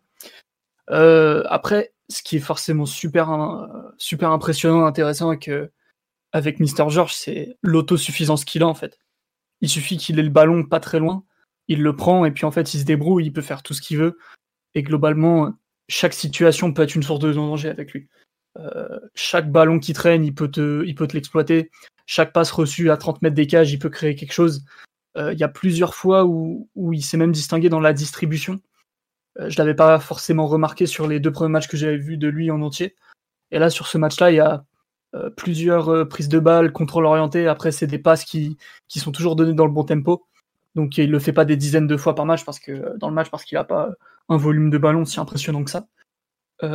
mais c'est des trucs qui, qui m'ont un petit peu surpris et, et là où tu, tu vois que c'est un joueur vraiment total avec une dimension hors norme, que ce soit physiquement, techniquement, dans la personnalité aussi.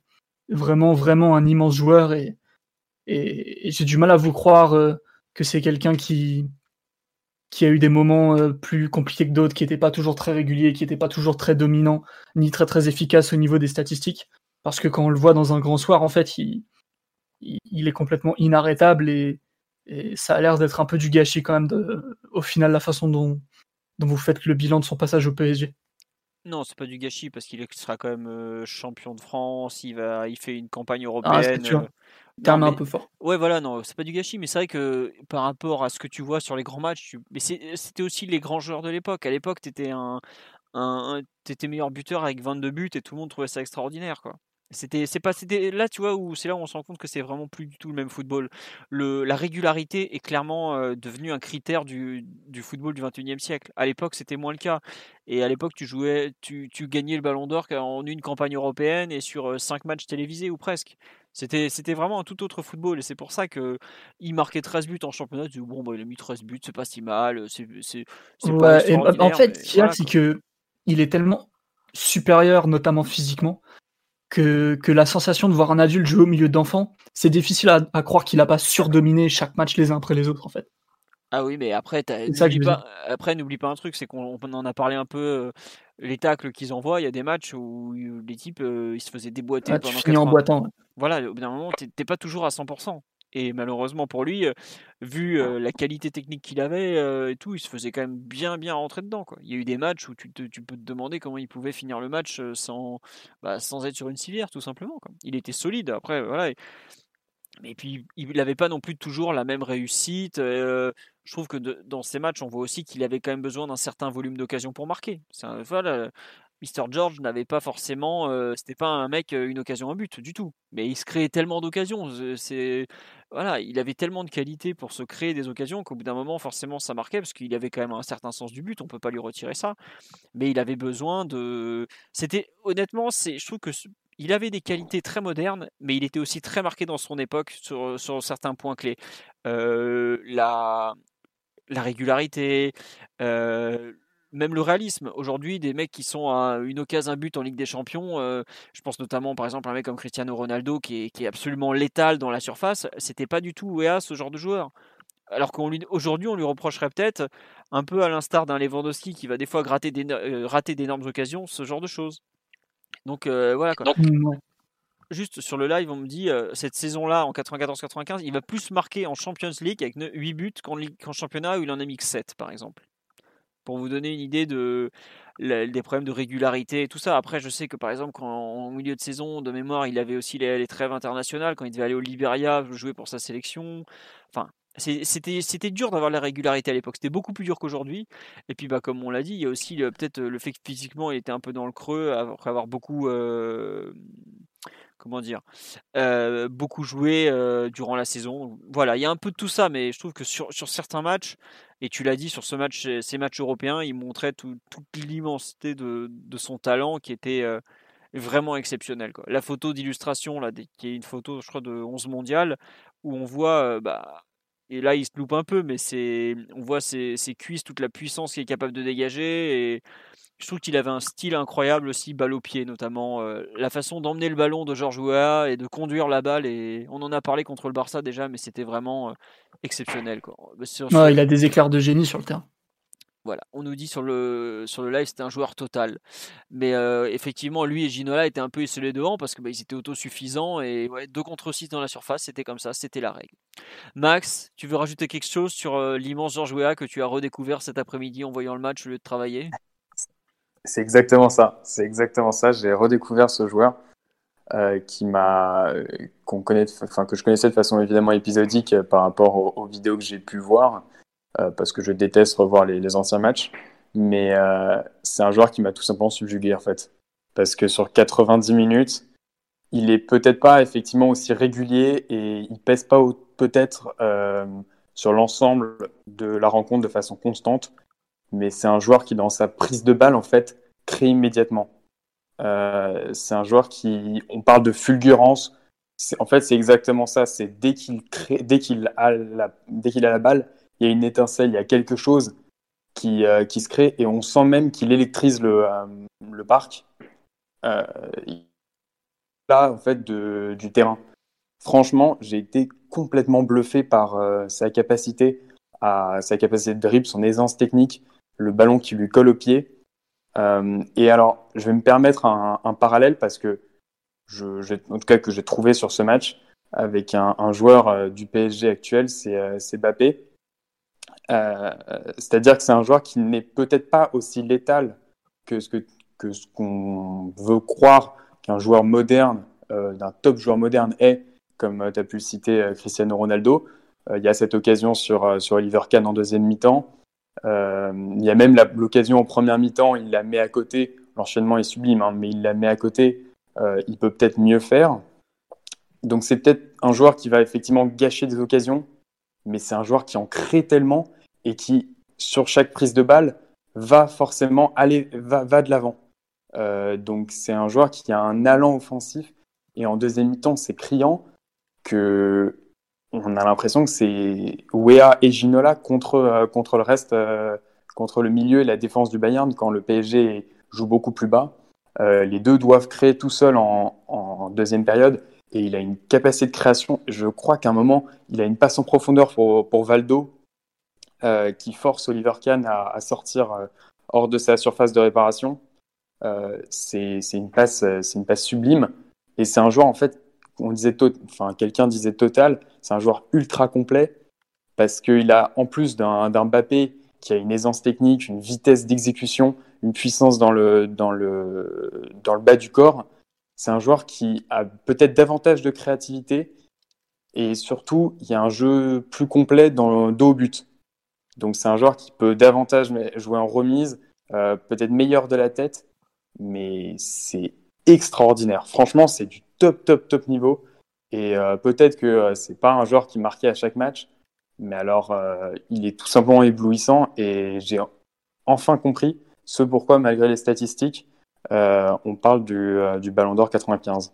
Bah écoute, ce sera la conclusion sur Georges Weah. Effectivement, on pouvait pas, pas faire mieux et dire mieux. Euh, dernier point sur ce podcast, qu'on est déjà à plus de 2h10, j'avais dit, oh, on fera peut-être pas, pas plus d'une heure, bien vu encore. Euh, est-ce que pour vous, vous ressentez un peu dans ce match-là le début d'une euh, grande aventure européenne ou, ou pas d'ailleurs Moi je trouve qu'on le sent particulièrement sur la façon dont le PSG gère la première mi-temps et le match en général, mais c'est peut-être qu'un ressenti. Hein. Simon, tu, tu vois le entre guillemets, les bases d'une grande équipe européenne sur ce match ou Ouais, quand même. Enfin, c'est facile à dire parce que l'histoire, on la connaît et c'était il y a très longtemps.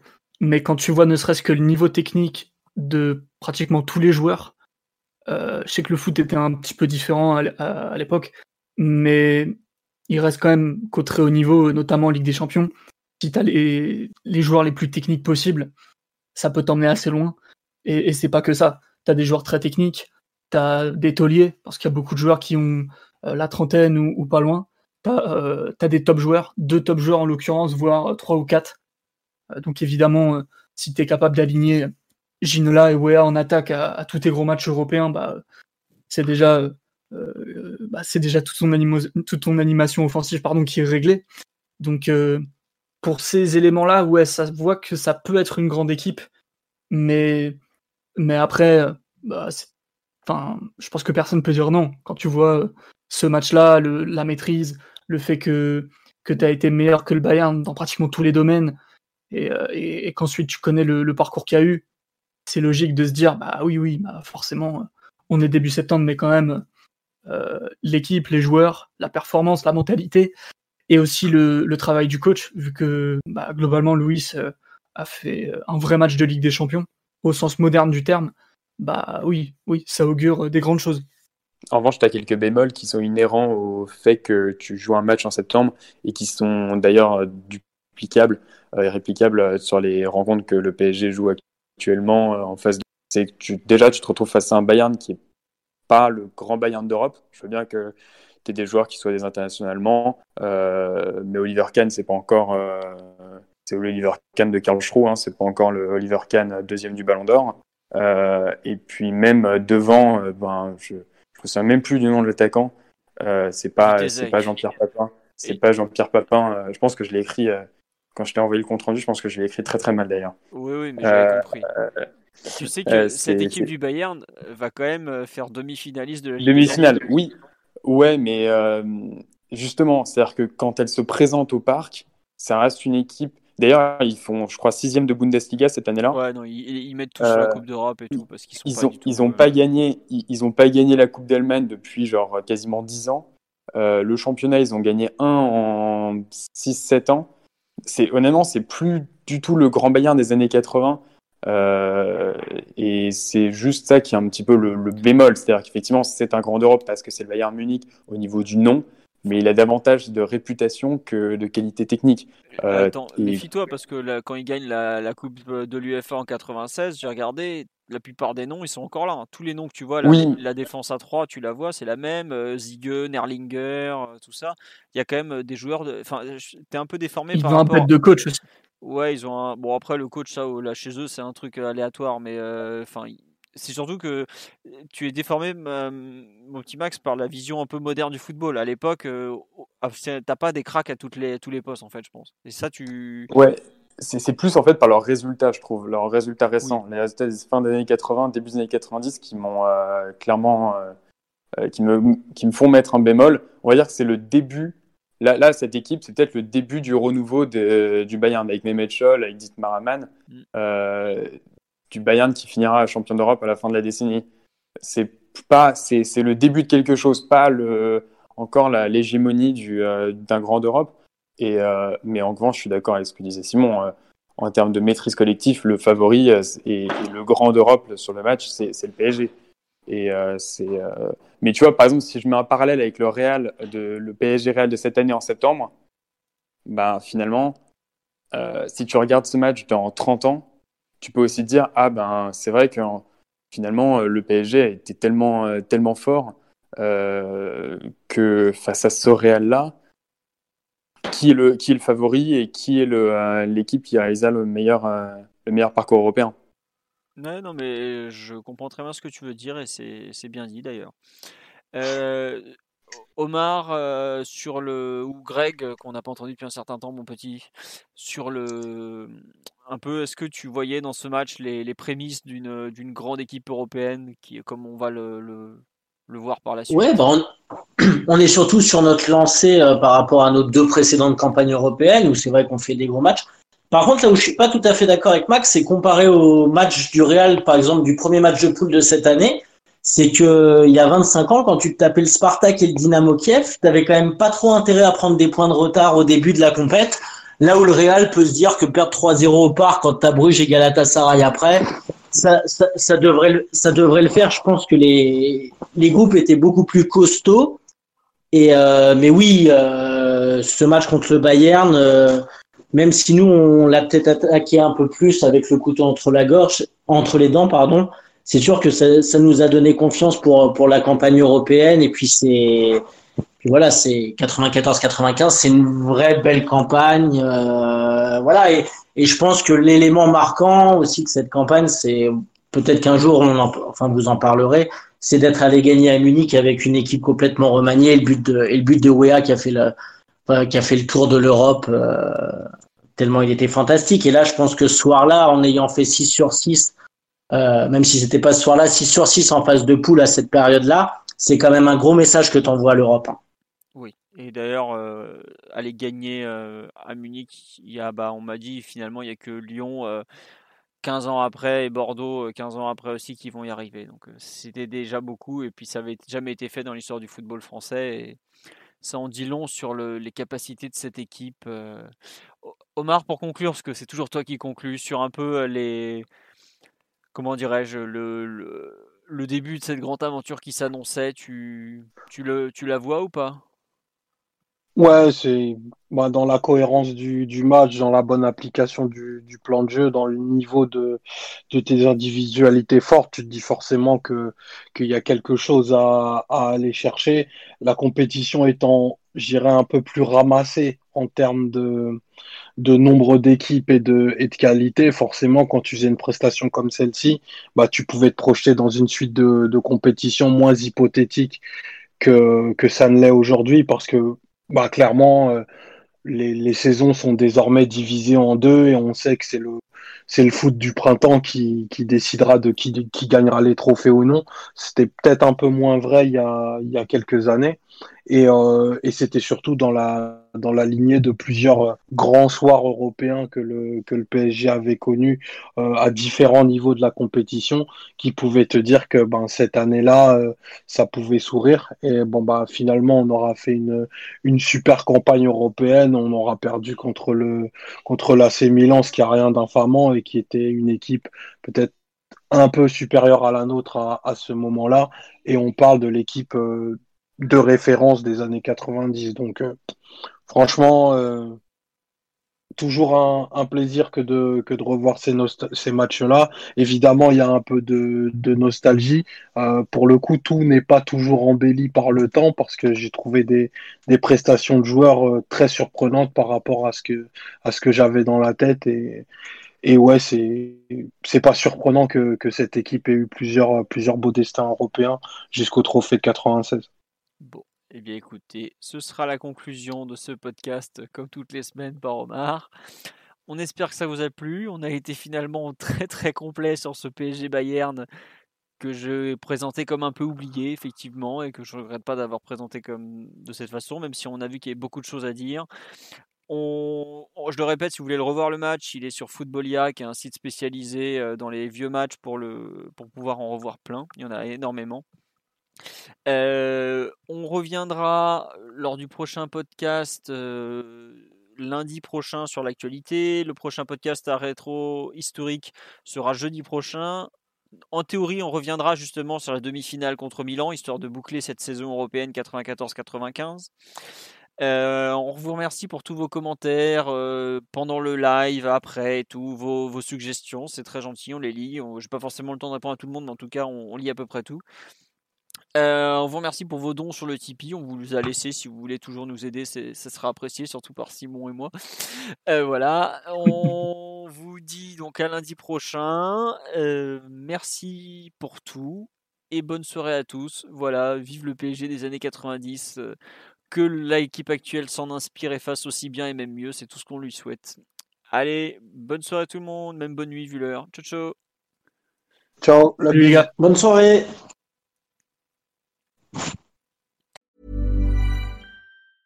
A lot can happen in the next three years. Like a chatbot may be your new best friend. But what won't change? Needing health insurance. United Healthcare Tri Term Medical Plans are available for these changing times. Underwritten by Golden Rule Insurance Company, they offer budget friendly, flexible coverage for people who are in between jobs or missed open enrollment. The plans last nearly three years in some states, with access to a nationwide network of doctors and hospitals. So, for whatever tomorrow brings, United Healthcare Tri Term Medical Plans may be for you. Learn more at uh1.com.